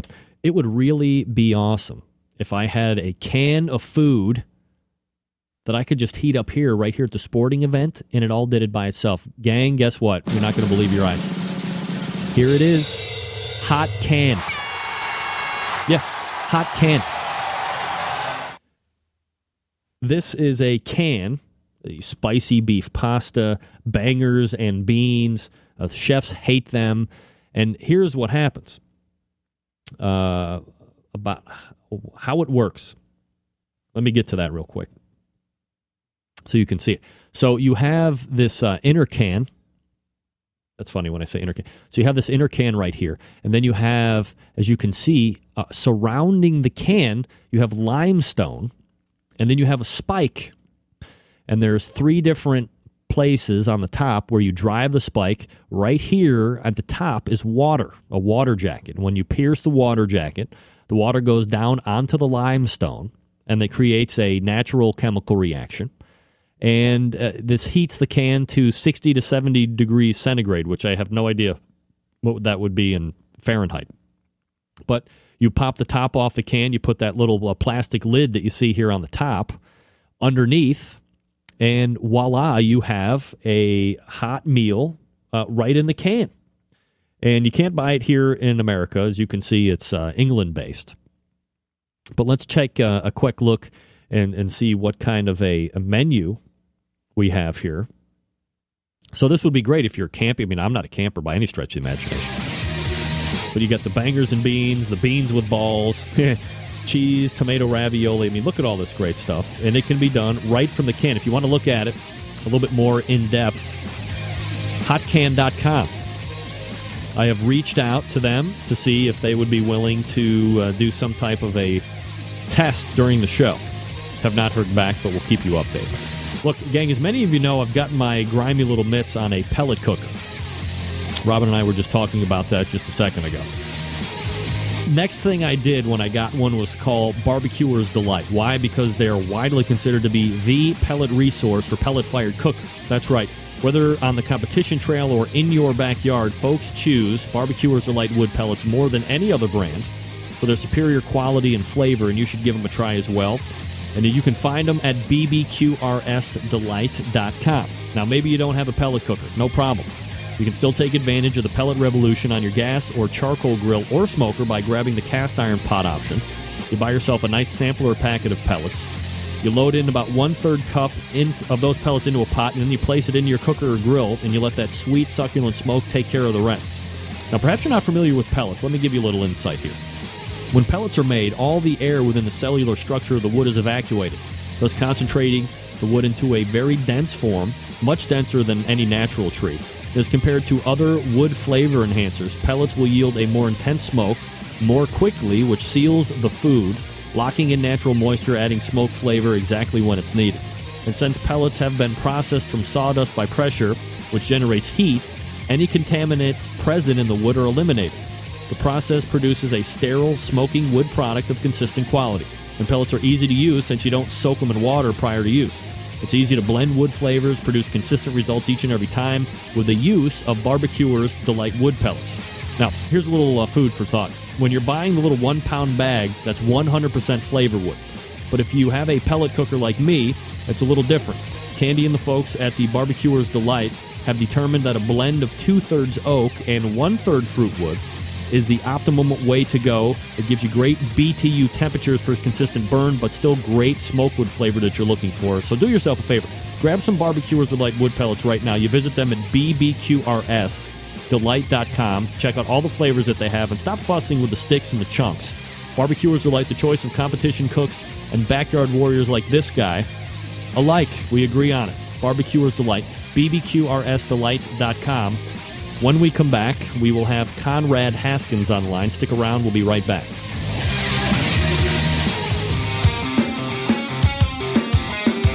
Broadcasting live from the Barbecue Central Radio Network studios in Cleveland, Ohio. You're listening to the Barbecue Central Radio Show. Once again, here's your host, Greg Rempe. All right, coming back on 14 past the hour, 877 448 0433. Greg at the BBQ Central Show.com are the two ways to get in touch with the show. Uh, joining me now, an award winning barbecue pitmaster, a teacher of all things barbecue and grilling, someone who has seen not only whole hogs cooked, but whole, ho- uh, whole cows hooked. Head cook for Teddy Bears competition team, sponsor of the show, Konrad Haskins joins us here. Konrad, welcome back. How are you, buddy? Good, Greg. How are you? I'm doing absolutely fabulous, Konrad. Always appreciate you making time for the show. You know, I mentioned it right there at the top. You know, a lot of people see whole hog cooks, but you are like one of the few that's actually seen whole. Is it whole cow or whole steer, or how do you actually term that properly? Whole steers and uh, yeah, whole steers. So I, I remember we talked about the very first time I ever had you on the show and to see a 200 pound pig on a spit probably isn't as majestical or perhaps downright frightening as it would see to, to have like a, a ton, uh, a steer that weighs a ton on a spit. I mean, how does that work out exactly? It takes a whole lot longer to do it, um, and it takes a whole lot of labor because it.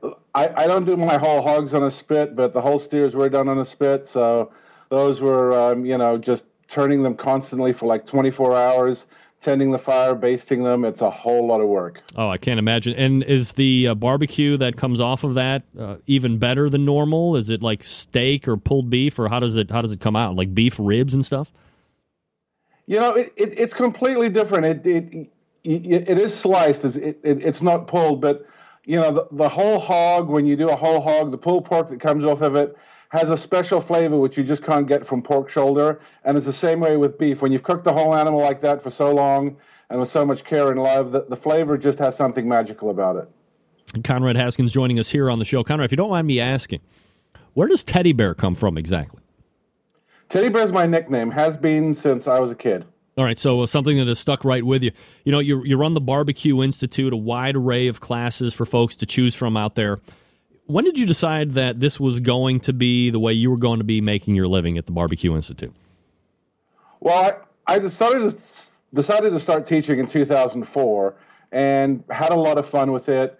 And then um, got divorced. And when I got divorced, the ex wife got the restaurant and I got the barbecue school which is exactly what I wanted to happen, and I couldn't be more happy just teaching all the time. You, you didn't want to stay in the restaurant business anymore? uh, the best analogy I've heard of the restaurant business is it's owning a herd of dairy cows, and I completely agree with that analogy. you know, uh, I guess what I find most interesting about Barbecue Institute and the classes, you know, we look at some price points at some of the other folks who are giving competition cooking classes, Konrad. You know, what kind of crosses your mind? Are, are some of these guys in it for cash grab? Is it publicity? You know, are they doing it for the right reasons? Because I guess if we're being honest with each other, on the whole, your classes probably aren't nearly as expensive as some of these other guys, and your uh, elite list of students almost reads like a who's who of who's gone through your program. Well, I have been very fortunate. I mean, I've been doing this since 2004, so you know, a lot of people when they started out, like Harry Soo and those kind of folks, took my class and they've gone on to great success. Um, I decided very early on I wasn't going to focus on being a competition school. I was going to focus on helping people cook better barbecue. And that does help you win contests, but it's not my main goal. My main goal is to help the backyarder and the restaurateur cook better barbecue. Um, and, you know, I can't talk to all these programs. The only competition class that I've been through is Rod Gray's and I know that he's not holding anything back. And the you know the proof of that is look at all his students that have beat him, including me. Two weeks after I took his class, I took first place chicken with him cooking right next to me. Proof positive, I would say. Class well worth Absolutely. its money. Absolutely. Uh, Konrad Haskins joining us here on the show. Uh, he runs Barbecue Institute, which you can find at BBQ Institute dot com. All right, so let's go ahead. Uh, you know, school is in session. Get your teacher's cap on there, Teddy Bear. Uh, everyone else, grab your pen and paper. So let's go ahead. We'll talk about some common mistakes uh, that you're seeing as far as cooks making right now, firing up the, the grills and cookers. What are you seeing out there that are common mistakes? Um, well, the common mistakes are, you know, always too much rub, too much smoke, too much heat, and what I call getting too cute people are trying to do too much. Some of the best briskets I've ever cooked in my life, the only ingredients involved was a brisket, high quality salt, and high quality pepper, and nothing else. And you know, if if you've got good technique, you can turn out some of the most amazing brisket you've ever tasted in your life just with those three ingredients. I mean, so how how hard is it for you as someone who is a teacher? You know, and, and when I've talked to the pit masters, and it almost kind of ties back to that whole competition class, and you know, are they given for the right reasons? You know, people have always told me, look, I, I can sit here and I'll tell you exactly what I use and how much I'm using. But there seems to be one kind of important part: how the hell you actually cook it. And if you don't know how to do it right and produce good chicken and pork ribs and pork shoulder and brisket, doesn't matter if you have all the flavor profiles if you can't cook it right. So, how does one go about getting the tools and arming themselves with the information on cooking the meat right first, and then we can kind of move on to the flavor profile here second? You know, I think that's a great question. Um, basically, I can give people the knowledge how to cook it, but they need experience. And what I'm seeing massively out there is people want an autopilot. Well, the thing is, when the autopilot doesn't work, you still need to fly the plane. So you need the pilot, and you need the piloting skills on how to fly the plane when the autopilot isn't working. So it's not a cupcake recipe, which is one of my favorite sayings. And you know how to need to run your pit without a computer running it. Um, you need to know what to do when things go wrong. And I think those are the two big things experience, knowing how to run your pit without a computer running it, that really gives you the confidence to succeed. Whereas, you know, somebody who's following exactly the recipe that Rod Gray gave them and they've got a computer running their pit, on a good day, they might very well take first place. But what separates the men from the boys is when things go wrong, do you have the experience to still be able to succeed when your computer broke? Um, it was blowing sideways. It was the middle of a blizzard. You were trying to cook at 9,000 feet at 20 degrees Fahrenheit, You know, that's where really experience, which I can't teach, comes into play. And too many people now want this cupcake recipe, and it's not a cupcake recipe. It's experience and skill and knowledge based on a solid foundation, which really is what's going to make you a pit master versus a computer operator.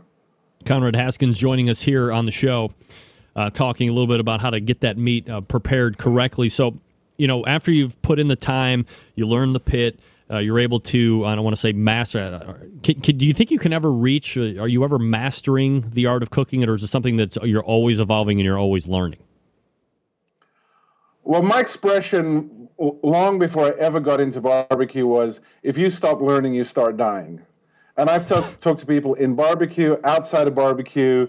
If, if, if you're not learning from what's going on, even if you're a master in your field and you've been there for 40, 50 years, you really you, you've got an attitude problem because there is always, always something to learn.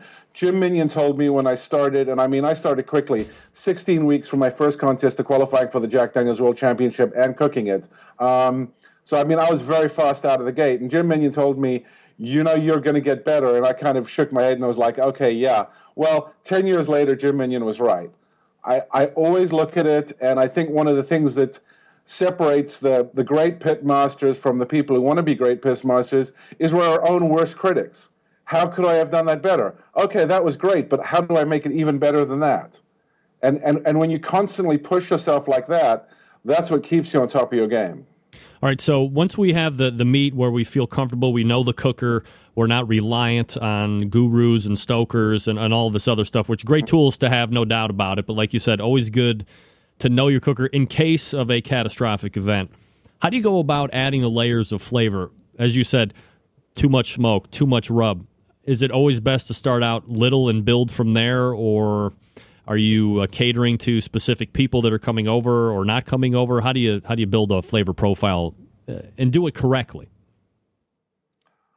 Um, wow, there's a multi-part answer to that. You know, step A is you have to have been blessed by God with a good palate. Some people. I've, I've spoken to people that says all restaurant barbecue is good, and I mean, I've got a thousand people, myself included, who are going to say no. Not all restaurant barbecue is good. There's good and there's bad. Um, I think A, you need to have been blessed with a good palate.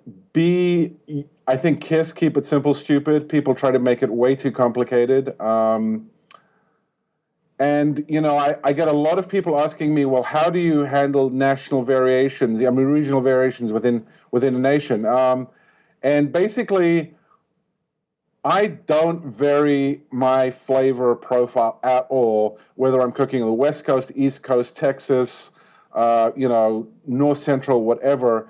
What I do do is I dial up my sweetness and I dial down my sweetness. Because there's folks out there who don't do anything, but they cook massively, like 30 contests a year, which is way more than I, I'll ever cook. Um, and when you're cooking that many contests, you can actually, just on the numbers game, stick to an exact flavor profile and on the numbers game, if it's good, you're going to win. What I do is, like when I went to New York and took reserve grand champion and, and beat iQue, was I was like, this is New York. It's sweet's not going to work. So I massively dialed it down. And talking to judges afterwards, they were all complaining about how much candy they'd eaten. So, you know, doing well there was because I dialed back the sweetness. But I don't change my flavor profile. I think I've got a good flavor profile. It works from coast to coast. So I'm just going to take up my best guess at do these guys want sweet or savory and how much sugar and honey I add and just adjust that and leave the basic flavor profile alone. Konrad Haskins joining us here on the show from the Barbecue Institute. You can find him at uh, bbqinstitute.com. Also, the uh, pitmaster of Teddy Bear's competition team. You can find that at bbqhog.com. Uh, Konrad, one of the best things about barbecue today is the ease of access to good information. One of the worst things about barbecue today, the ease of access to crappy information. Now, can you list out some of the most common internet falsehoods that are proliferating the internet right now? Oh, I, we don't have long enough to do it, but I mean, you know, some of the basic things are um, you have to cook your brisket fat side up. Uh, you have to spray. Um, oiling meat is a good idea. Uh, and it just goes on and on and on. I mean, I, I get so many calls from students and people who are like, I've read the internet for three days on how to cook ribs, and I'm now more confused than when I started reading the internet. There's, because what happens is every right answer is out there. Everything I do, everything Rod Gray does, everything Harry Soo does is out there. But it's like panning for gold. You've got these little flecks of gold surrounded by vast amounts of dirt. And you have to separate the gold from the dirt. And it, it's not like panning for gold because with panning for gold, you've got the, sh- the shiny parts and the dirt. And here you've just got this vast stream of information and it's what do you do? And people just it's like, oh, well, I'm going to try that, and I'm going to try that, and I'm going to try that, and it, it just it doesn't work. Stick to the basics and build on that, and don't try to make it too complicated. And I think the biggest single thing I have with my students is that they think that, well, I'm just going to go to the grocery store. You know, the question is, well, how do I go to the grocery store and get a good brisket? You don't. Um, unfortunately, brisket these days is what's the cheapest feeder cattle, what's the cheapest cereal, you know, how do we make a profit and sell it to Walmart so they can sell it for 99 cents a pound? And you just can't get a good brisket doing that. If you don't start with good ingredients, you're not going to have a good end product. And I see so many threads, and it hasn't changed in 10 years of, well, I had a problem cooking brisket, and all these answers flood in with all these advanced techniques, and nobody says, okay, but what did you start with? Was it good meat or wasn't it? Because if you didn't start with good meat, all those advanced techniques are just worthless. All right, so let me ask you about this, and I'm glad you brought up the uh, the beef part specifically because I don't hear it so much with pork, but I suppose that's another uh, argument or another conversation for another day. You know, there was a lot of hype around wagyu beef. Uh, there was a lot of talk about people using uh, the certified Angus uh, beef for Packers. I mean, you, you've competed a lot. You are doing these classes. Do you recommend Wagyu? Is that overpriced and not needed? Is it? Can you go to Sam's and, and do just as well? What do you think about all that? Different levels and, and varying of all this popular stuff being thrown around the uh, the internet these days. You know, I did a I did an advanced barbecue class, and we cooked a Wagyu and we cooked a Cargill Sterling Silver side by side. The Wagyu, I didn't inject the, the uh, Cargill Sterling Silver, I injected. We did a taste test. There was nothing in it. Um, so, you know, I've won with Wagyu, but I really don't think it's necessary. I think if you have a really good quality piece of regular beef, you can do it. And I, yeah, I, am with Dave. I'm shying away from certified Angus or any of that stuff is the vendor you're actually buying the meat from putting out a good product? Dave has his choices. I choose to use Cargill Sterling Silver. Um, and there's other good brands out there, but I think you need to go with a good brand and have faith in that brand and and go with that because and and as far as Sam's goes, I've won with Sam's, but I've also seen their quality decline. And right now, the only good brisket I'm seeing coming out of Sam's is their their choice flats because on their packers they've gone to select from choice and there's a big difference in flavor and, and I can't recommend the, the packers coming out of Sam's anymore unfortunately. Konrad Haskins joining us here on the show. Uh, Konrad, what kind of a, a competition schedule, if any, are you going to have this year? Um, I'm doing a few contests. I'm cooking Sam's. I'm cooking a contest in the Pacific Northwest. Um, and you know, I'll, I'll pick up a few more as as the year progresses, but it's a fairly light schedule for me. I cooked one early this year and took first place um, in brisket. So, but I, I still enjoy competing. You know, you mentioned that you were going to try a Sam's Club. I asked Jeff Brown this a little bit earlier. As far as is Sam's Club kind of kind of a monster in the fact that it is taken away from some competing events or, or, some events that have been well established for years prior to Sam's showing up, and now they're taking teams away. Uh, other events are suffering. Do you see this as, as a corporate evil kind of uh, invading into a territory that had already been established? Uh, or do you see it kind of like uh, Mike McLeod said from MMA, where you know some of these guys they're just not marketers, they don't realize how to, to get out there and get sponsorship money and be proactive with it. Um, well, I agree because I've I've, I've seen this in my own uh, experience with a small barbecue association that it's not run by business people and they don't know how to market it. A barbecue contest has to appeal to the public. Sam's isn't putting money into it um, because of the competitors. They're putting money into it because of the uh, because of this of the spectators, and and that's who I think you really have to cater to. And um, I just think that it's it's all about the spectators, and you know the un- the only constant we have in this world is change, and things are going to change, and people hate it when they change, but that's what's going to happen. And if if they're bringing money to it, more power to them. All right, let me ask you about this too before I cut you loose, Konrad. Uh, Pitmaster season three. I always like to give people's ideas and, and, takes on this. It's coming back. We don't know for sure what kind of a format we're going to see. You know, season one, as we look back now, widely considered to be the gold standard of what competition barbecue was like and, and wants to be seen on television. Season two, the complete antithesis of that. Everybody seemed to to not like it to a large degree, format wise. So who knows what season three is going to bring? John Marcus won't reveal anything in tip cards. Are you excited to see what it brings? Do you think that the idea of barbecue pitmasters should just kind of go away and we'll be done with it? I'm I'm excited to see it, and you know what you have to remember is with all food TV, it's all about what are the viewers wanting, and more than fifty percent of the people who watch cooking on TV don't cook at all. Prego and boiled pasta is their idea of cooking. So it isn't done for us competition cooks. It's done for the ratings. And I think he's doing a great job for the ratings, which is what it's all about. And the more barbecue on TV, the better for everybody. All right, let's uh, do the Survey Tuesday questions, if you don't mind, here, real quick, uh, Konrad. Uh, are ceramic cookers overrated? Yes. Yes? They're overrated? Overpriced or overrated? Overrated. I mean, they are awesome for doing steaks and pizza and being very fuel efficient in all weather conditions. But the WSM is still king of the hill for value for money. All right, question number two, and we kind of already answered this. is the Sam's Club National Tour good or bad for barbecue as the sport? Good. All right, I agree. And uh, question number three, very controversial. So I ask you to give me your full, honest opinion. Hot and fast or low and slow? Neither. Middle of the road. Middle of the road. That wasn't even an option. What are you talking? Uh, you don't. Uh, you don't subscribe to to one or the other. No, I subscribe to middle of the road. That's how I cook. All right. So give me middle of the road temperature, so we're so we know what kind of ballpark you're in. Um, I'm I'm talking 250 to 300 is where I want my pit to be. All right, so a little more than one, a little less than the other. Uh, Konrad Haskins runs the Barbecue Institute. He's the pitmaster for Teddy Bear's competition team. Konrad, always appreciate the time. Thanks for coming out tonight.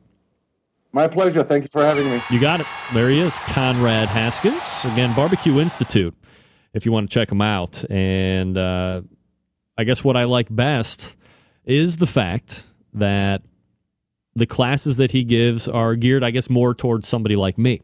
Um, so that's a good, that's fun and good, especially if you're looking to save a little money. I mean, you know, not everybody's a competition cook. Maybe people didn't know that. Dave Bouska is on deck. So stay tuned for that. Let me talk to you for a quick minute about the longest running sponsor of the show, located in Warminster, Pennsylvania. That's right, it is the Barbecue Guru. Now, gang, let me tell you a few things here about the barbecue guru. If you've been thinking about getting an automatic temperature control device for your cooker, then you want to stop here. These are the people that invented the technology. Why would you want to buy one from any other company in the whole world? I have no idea. Are you not familiar with how these little beauties work? I'm not going to get into the minute details, but imagine a product that allows you to set your pit temperature. And once set, it keeps it running at the set temperature all the way through the cook. Sound too good to be true? It's not. This is real life and you can take advantage of this technology today. Now, maybe you're a busy working professional, or perhaps you are constantly on the run with the kids, doing errands, and quite frankly, you just don't have time to set around and play pit mind temperature person. The Barbecue Guru allows you to throw on a pork butt or a brisket or a couple slabs of ribs, and then you're off to do whatever it is you need to get done, and the Barbecue Guru maintains the pit temp you set it at. There are currently four different models to choose from, so you know there's one that will fit the budget. You have the Procom 4 wireless unit that will allow you to roam up to 600 feet away from your cooker. You can still make temperature adjustments from there if you want to. You also have the Cyber Q2, the DigiQ2 DX, and the newest unit, the Party Q. And at $129 for most cookers, the Party Q, the easiest point of entry into a pit temperature control device. It's a self contained package that runs on AA batteries. Now, maybe you're in the market for a cooker. You want to look no further than the Onyx oven. The Onyx has been winning on the competition circuit as well as in the backyards all over the country, and it's fully insulated unit. It holds a lot of meat. It accommodates half and whole pans for food service, and it works seamlessly with any of the Barbecue Guru pit temperature control devices. Do yourself a favor. Visit the longest running sponsor of the show, thebbqguru.com. Check out their products. If you have any questions about what to order, call them directly. 800 288 Guru. That's 800 288 G U R U. They will make sure you're outfitted with exactly what you need to get you up and running right out of the box. 800 288 Guru or visit thebbqguru.com, the barbecue guru, a breakthrough in barbecue technology. All right, we're going to step away. We'll come back with Dave Bouska. He's going to help me close out the show. You're listening to the Barbecue Central Radio Show right here on the Barbecue Central Radio Networks.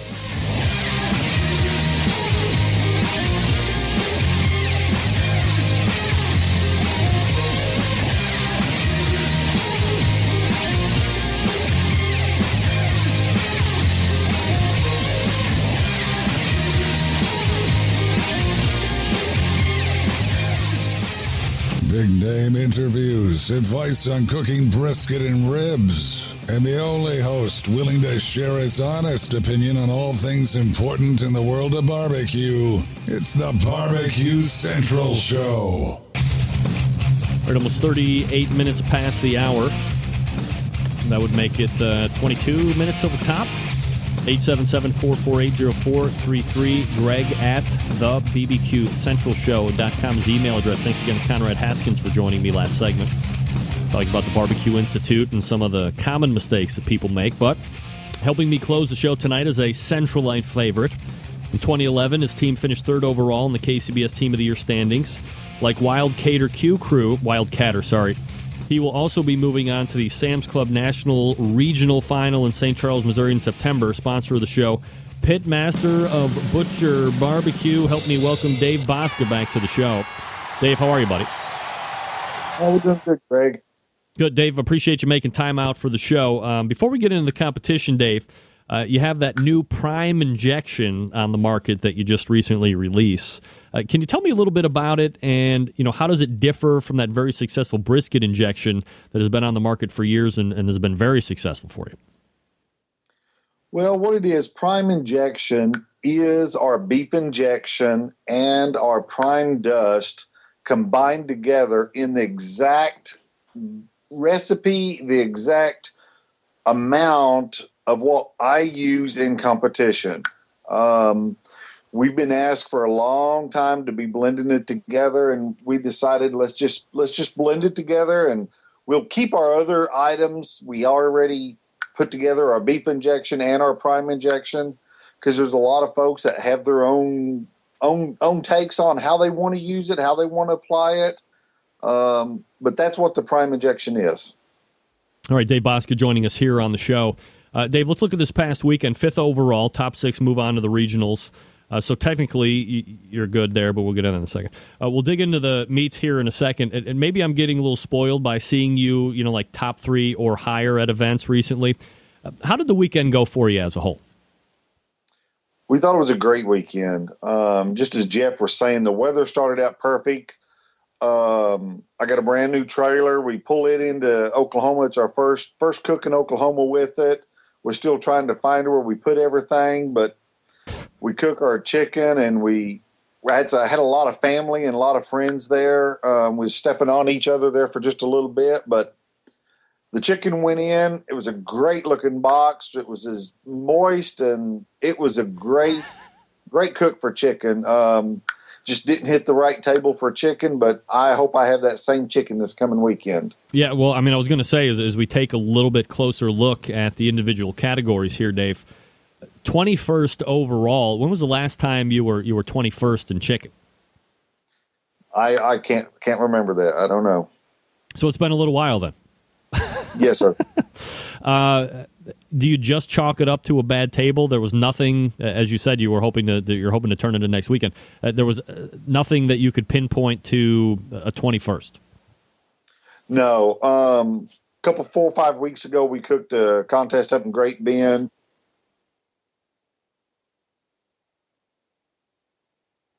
I didn't have a hot, a little more time to cook, so I and we had oh 60 mile an hour winds and we was having some problems. So I attribute it to the chicken just not being perfect. So hey, I got the score deserved there.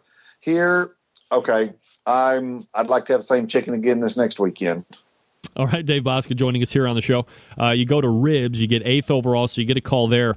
Uh, let me back it up just for one second. If you don't get a call uh, right out of the gate in chicken, Dave, uh, is that something where you're like, I wonder how the rest of the competition is going to go? You're not getting that momentum that you were looking to build. Does that mess with your mind at all? No, it doesn't mess with our mind at all. Um, oh, it's always a good feeling. And this chicken this out last weekend, I was um, waiting to get to the top two or three with it. It was, and I'm I'm as brutally honest with myself as as I am with anybody. And you can ask me as soon as we're done with turning in, what did I think of my food? And I'll I'll, I'll be honest with you. Um, I like the chicken. Um,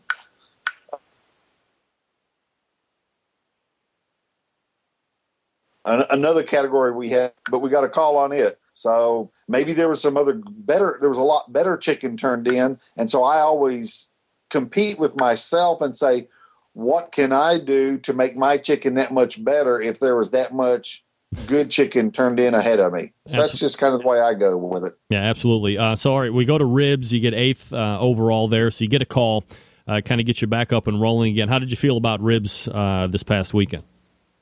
that was the one category I wasn't 100% happy with.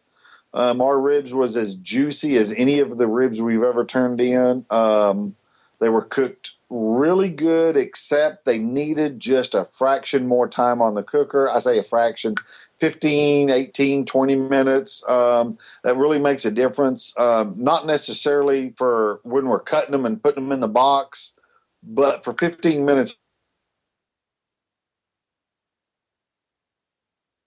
later from when the judges I feel like we're pretty good at ribs. We won the team of the year in ribs two years ago. We were third last year in ribs.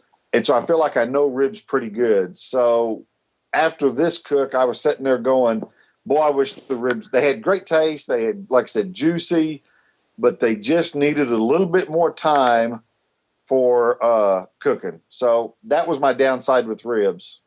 All right. Uh, we move on to pork. You get fifth overall. Uh, I had mentioned a little bit earlier when I was talking with Jeff Brown. It seemed, you know, some cooks have been struggling with pork a little bit this year. Uh, fifth overall out of 29 teams, definitely not something to sneeze at by any stretch of the imagination. How were you with pork over the weekend?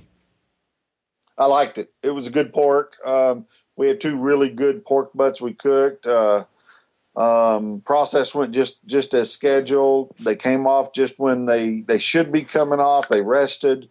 Um, we prepped them, we put them in the box, filled the box up, turned it in. It was uh, textbook, in my opinion. All right, Dave Bouska joining us here on the show, and then of course you close out with brisket. You get third overall, uh, so two places better than you did with pork. The top three has got to be uh, very satisfactory for you. How did you feel about the brisket? Did you think it uh, might have been even a, a two or a one call? Um, we were hoping so. Um, brisket was really good. Can't complain about the brisket. Uh, we thought that the brisket was as moist. Um, it didn't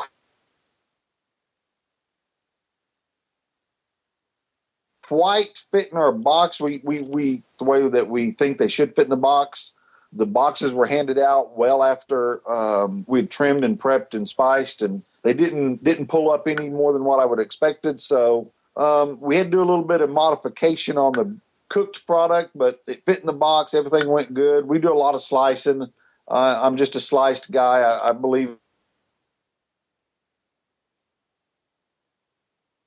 if you can cook a brisket right, so we was happy with our brisket. All right. Uh, so you get fifth overall. You know, as you're being called out. And you know, I'm sandbagging a question here, Dave, which I'm going to bring up here in a second. But you know, as you're called out, you get fifth overall. I mean, typically people are going into Sam's Club, obviously to at least make the top six. Everybody wants to go and win, I would imagine. Otherwise, why are you competing? But you want to get at least to that top six cut, so you move on to the regional rounds. You know, where do you fall out on the fifth overall? Is that a position that you're happy with, regardless of contest? Would you like to have, uh, or did you think that your product was better to maybe be top three, top two? we had top three product there. Um, I, I, like I said, I think the ribs would have kept us out of a grand. Um, there was a lot of good cooks there, and congratulations to them. Uh, it's one of the first cooks of the year, and everybody's bringing their A game to to to move on. So, hey, uh, I did good. Congratulations to the one that did better. All right, Dave. So let me ask you this question, and uh, we were corresponding a little bit uh, today and last night. The top six move on to regional rounds in St. Charles, Missouri, September 29th. You finished five, so you earn the right to move on. You're not moving on, though. Nope, we're not We're going to go on with it. Uh, What's going on with that? I mean, I'm sure people are falling off of their chairs. Uh, you know, you get I'm into one of the few. I've had several calls from. Do you want Greg? I'm sorry. Go go ahead. I was interrupting you. Go ahead.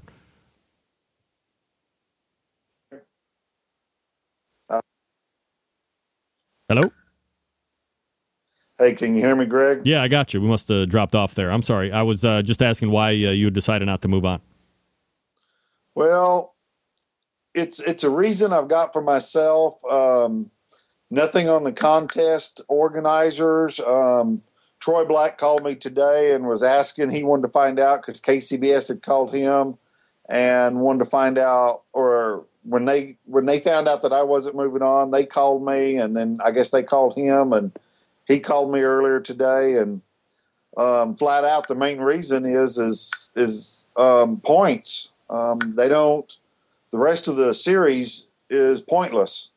Pardon the pun on that, but I'm cooking for I'm cooking for points for the rest of the year. We're going to try and make a run for the team of the year. Um, and they're invi- and as an invitational, it doesn't count for uh, KCBS team of the year points. So I think it was pretty well shocked to them that I'm not going on. But I knew on the front side, and I told folks on the front side, and I even told the team number seven that got the seventh place in the parking lot, be ready for the phone call because I'm not moving on. Now, uh, was the local event did that count as part of KCBS points for team of the year or no? Yes, it does. All right. So you were just cooking this event solely to to get points, and you knew right off the bat that you weren't going to be going up. That is correct. Now, do you, did do you get any blowback from anybody um, saying, "Look, you know, the, we're going in, we want to move on. You're competing, and you know you don't want to move on. You're just doing it for the points." Is is there any type of uh, bad feeling, or have you been getting any type of uh, response back by saying, "Well, you know, if it's just for points, you're not doing it, I guess, for the the real reasons of what." Sam's Club Tour is. You win the local or you get top six, you get to move on to regionals, you get to move on to the finals, and that's not what you were interested in doing in the first place. No, I don't feel that I'm getting any blowback from it. And personally, it's none of their opinion, none of their business. But um, uh, what what what are they moving on for? Money. What am I moving on for? Points. What's the difference? Um, I don't feel that the um, money is the drive for me. I like to cook and I like to cook well. And um, right now, my drive is not the drive for the money. I want to win a points deal. I've got uh, goals that I've set for myself, and that's just the way it is. Uh, One thing I want to mention and bring out is last year I didn't move on either. Um, I didn't qualify, so I can't say I didn't move on. I'd already made that decision last year that I wasn't going on. Um, this year I'd said the same thing.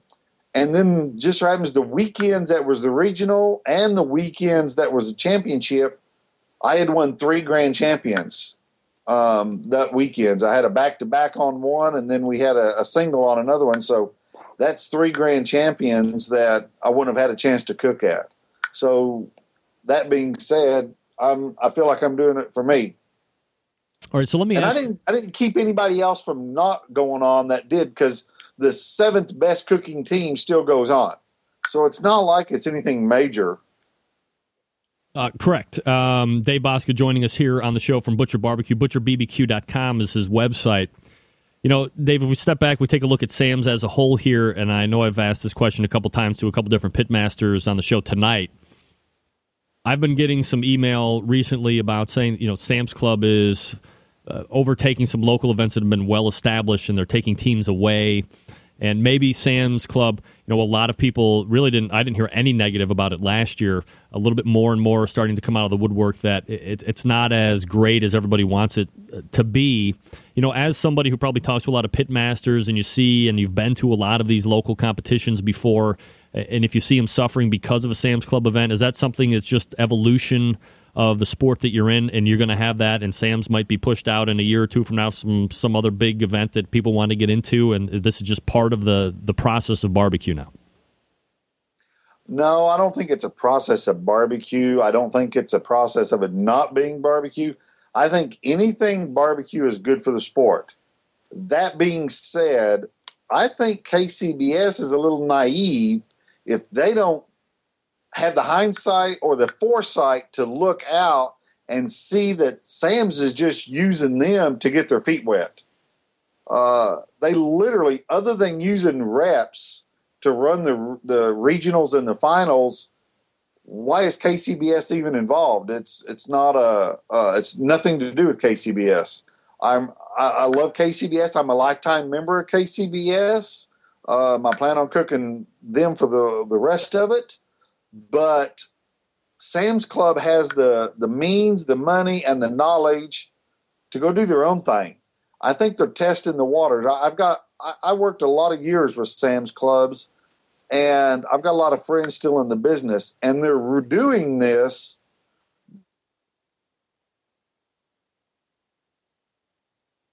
Let's be real. Sam's is doing this that the company or the clubs get is astronomical the residual sales after we leave the parking lot is even larger. They see such large categories increases for a week or two that more than pays for uh, the contest. Uh, so Sam's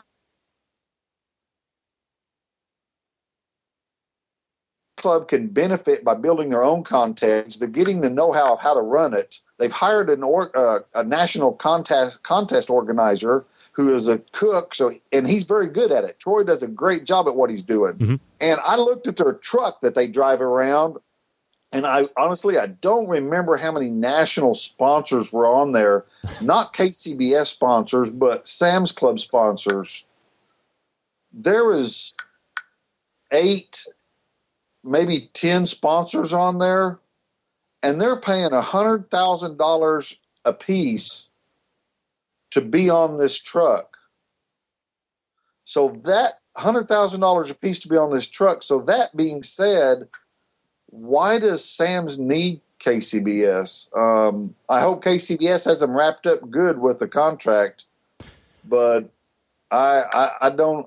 I'd rather doubt if they would allow that to happen. Well, uh, Dave, if I could play devil's advocate here for just a second, wouldn't me being KCBS say, uh, well, Dave, it really has nothing to do with you know Sam's as the business or the entity or getting their feet wet. Uh, KCBS is merely a sanctioning body. Uh, we're not here to talk about purses or anything like that. If they want to come and they want to use our rules, uh, we provide representation, we provide the standards of rules, and that's all we're interested in. That's true. But then let's step back again. This happened Monday to me this is the thing that got me thinking this, and this is what got me a little bit, how can I say, wondering what's what really going on. One of the things you ask is Sam's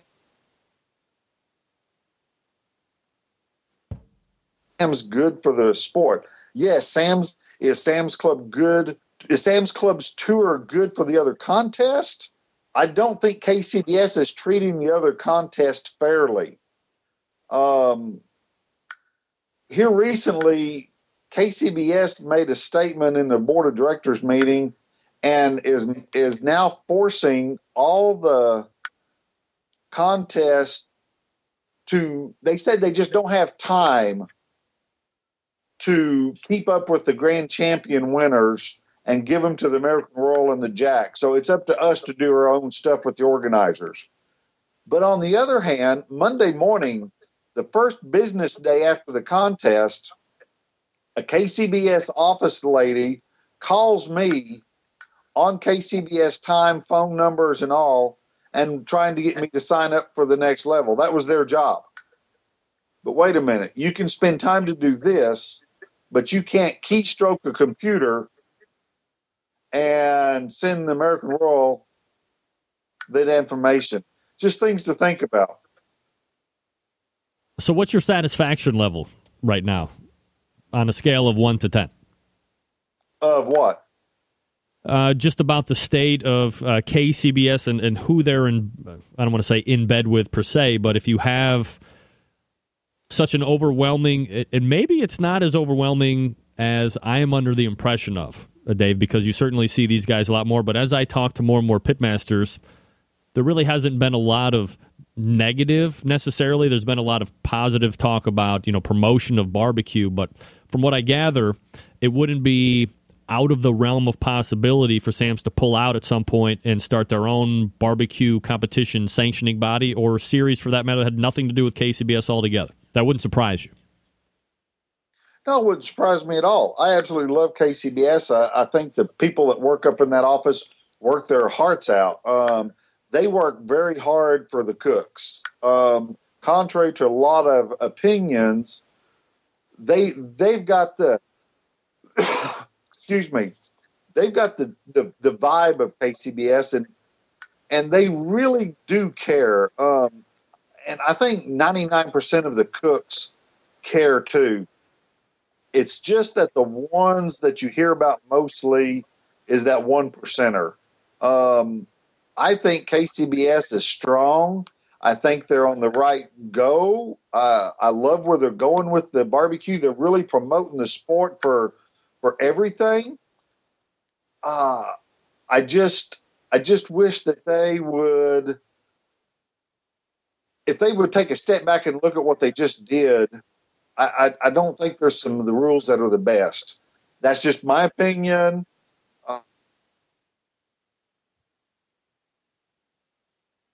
Uh, that's just outside looking in. I'm not on the inside of that. I, just, I, I, like KCBS. Don't get me wrong. I really, really like everything they're doing. I, I just, gosh, that's a hard, hard one to finish out with. But, um, but anyway, I don't know. I don't know. Well, I mean, you can't you can't ever be in a perfect situation. So there's obviously going to be uh, ways that you can grow, but from at least from what I'm gathering, you're appreciating what KCBS has done and, and what they're doing, and obviously there's always going to be room for improvement, just like there is uh, here on the show, as always. Uh, Dave, you are uh, by far g- going crazy in the chat room right now with people wanting you to run for president of KCBS of uh, the United States of America.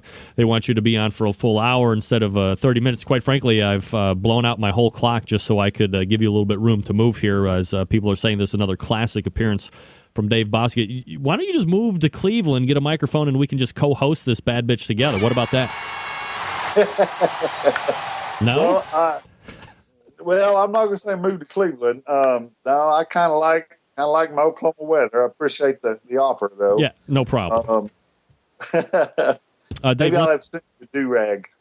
Uh, let's go ahead and do survey uh, Tuesday questions really quickly while I have you before I let you go. Uh, question number one: Are ceramic cookers overrated? Um, I'll be honest with you. I've never cooked on a ceramic cooker, um, so I'm gonna have to take plead the fifth on that. All right. Uh, question number two. Oh, jeez. Is the Sam's Club National Tour good or bad for barbecue? The tour is good for barbecue. All right, good for barbecue. Uh, question number three: Hot and fast or low and slow? I'm a low and slow guy. Uh, is hot and fast a fad, or do you think that's something that's just going to continue on through the annals of uh, competition barbecue? Now, those the guys that cook hot and fast, you have to learn how to do that, and those that do it are very good at what they do. Um, so, yeah, no, hot and fast has got its its place. All right, Dave Bouska, you know him. He is a Butcher Barbecue, uh, the competition team, butcherbbq.com, and sponsor of this show, which we are very proud to have him. Dave, appreciate the time tonight. Thanks for coming on. Oh, thank you, Greg. Can I say, can I throw something out real quick? Go. All right. Um, I get I get emails every week for classes and stuff. Um, I'm keeping every one of those emails. We are working on a class in Southern California at this point. Ooh. It is almost finalized. We're real close. It will be the end of this year. Well, I'm also looking working for one on the East Coast, It's not finalized, it's not closed, but we are working on a site out there. But if you're interested in one, shoot me an email and I will keep it, and that'll be the first group of folks that know about it. All right, uh, Dave. Always appreciate the time. Thanks for coming on. Thank you, Greg, for having me. You got it. There he is. Dave Bouska, Butcher Barbecue. Holy moly. Another gem, as they say in the business. Absolutely. Wow. Sam's Club's going to start their own tour. You heard it here first, thanks to Dave Bouska. All right, uh, gang, quickly, let me talk to you about Tasty Licks Barbecue Supply. Let me get this crazy guy up here. Where is he? There he is. There he is. Fred Bernardo, smoking guitar player. Look, I think we can all agree that there are creeping marauders at each and every turn on the internet. Sometimes you're looking for a barbecue or grilling item that just isn't stocked anywhere in your hometown or the next town over or the next town over from that. Your options have become limited. You are now forced to go online to buy the item that you want, or you're just going to have to go without it. The internet grip sets in. The hands start to sweat, your neck tightens. You've been screwed on the internet before with your purchases, and you don't want it to happen again. After all, this is your hard earned money you are spending. You need to feel confident that the company you're buying from is honest and fair. Good news, folks. Let Fred Bernardo and the gang over at Tasty Licks Barbecue relieve you of your internet buying stresses. Tasty Licks has one of the most complete inventories on the barbecue and grilling market on the face of the earth. All of these items that you see on Fred's website in stock. They're ready to ship to you directly. Now, are there other places on the internet that might have them for cheaper? Perhaps. But are you 100% confident that you're actually going to get the item you buy? And how long is it going to take to get to you, shipping wise? All these are great questions. No one can answer with 100% assurity. Now, when you buy from Tasty Licks Barbecue Supply, the items are in the store, they ship to you promptly, and everything is in the store and priced fairly. Look, if you want to call Fred Bernardo and try and work out a deal on something, I'm sure he's more than happy to field the phone call. You got to lob him that phone call and see what you can work out from there. Tasty Licks carries grills, smokers, ceramic cookers, electric cookers, various types of charcoals, wood chunks and chips, cookbooks, accessories. They don't have it, you don't need it. On top of all that, Fred carries many of the other show sponsors in his store as well. So if you're almost doing like this two for one thing where you're shopping at a sponsor and you're buying sponsors' products, best of both worlds. Don't forget that Tasty Licks has their own line of barbecue sauces and rubs as well. You got to be sure to try those. Now remember this April 28th, Kenny and Bob from the Guru, the barbecue Guru, will be doing demonstrations at the store in Shillington, Pennsylvania. They'll be using the Guru on the Big Green Egg and other cookers, and they'll be doing the Onyx Oven demos as well. Starts at 11 a.m. It's free, just go, no registering. And again, that's April 28th. Uh, Barbecue Bob and Barbecue Kenny from the Guru will be doing those demonstrations. Head over to tastylicksbbq.com and let the confidence exude from your fingertips as you make online purchases, and then just sit back and enjoy your items upon delivery. And don't forget that Fred and the gang are there to help you after the sale as well if you need it. TastyLicksBBQ.com. That's TastyLicksBBQ.com. We wrap it up quickly after this. Stand by.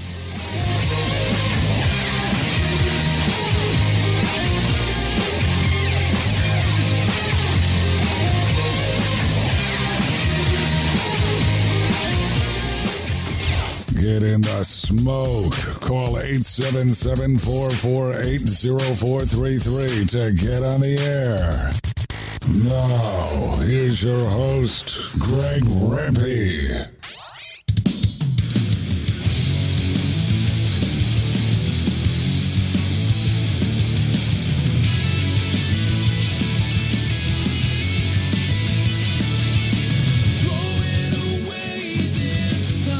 Uh, we are back five past the hour of 11. Sorry, it's late. I know. Dave, not sure exactly what happened, but we had uh, kind of a crappy connection there. Um, we didn't miss anything that you said, which I guess was nice, except there happened to be like a two or three second delay. I couldn't figure out if you were just trying to stop yourself from swearing or if you were doing a little uh, self dump button type deal. No? Uh, so uh, we'll work on that for next time. But uh, one of the uh, all time uh, interviews already in the annals of the show. So there you go. Uh, quickly recap as we try and get out and we're late. This can't happen once you get on the real radio. Very first hour, we had Jeff Brown, Wildcatters Q Crew. They won the Midwest City, Oklahoma Sam's Club local event. They'll be moving on to the regional round. Also, Robyn Lindars from Grill Grrrl, G R R R L dot com. She'll be uh, competing in Memphis in May. Second hour, we had Konrad Haskins of the Barbecue Institute, bbqinstitute.com. Check her, uh, check her, check him out. Check out those classes, man. The fajita classes, you know, the regular traditional barbecue classes, all that stuff, especially geared uh, to somebody more like me, like the backyard guy, not the competition chef. Although uh, Konrad's competition chops are well up to par as well. Is that uh, redundant? bbqinstitute.com. Check them out. Also, thanks to Dave Bouska from Butcher Barbecue for joining me, talking about how he's not moving on to Sam's Club, how Sam's Club may or may not be starting their own thing a little bit later, testing the waters, as he put it, and uh, talking about his competition scene over there in Midwest City, Oklahoma, as well, where he finished fifth overall at the uh, Sam's local. Dave's in it for the points this year, so Team of the Year candidates take notice. You better start stacking them up before he starts packing them in. Let me remind you to control the rusty grill grate population. If you have raw cast iron after each and every use, as it starts to cool down, hit it with a little bit of PAM. Hit it with some Crisco, let it burn back in. It gives you uh, years of rust free service if you keep it maintained just that simply. Also, September 11th, 2001, I will never forget. Next week's show loaded already, and we will be ready for it. You're right, Sylvie, no Michael Symon. But until then, this is your program host and proud U.S. American, Greg Rempe. Good night now.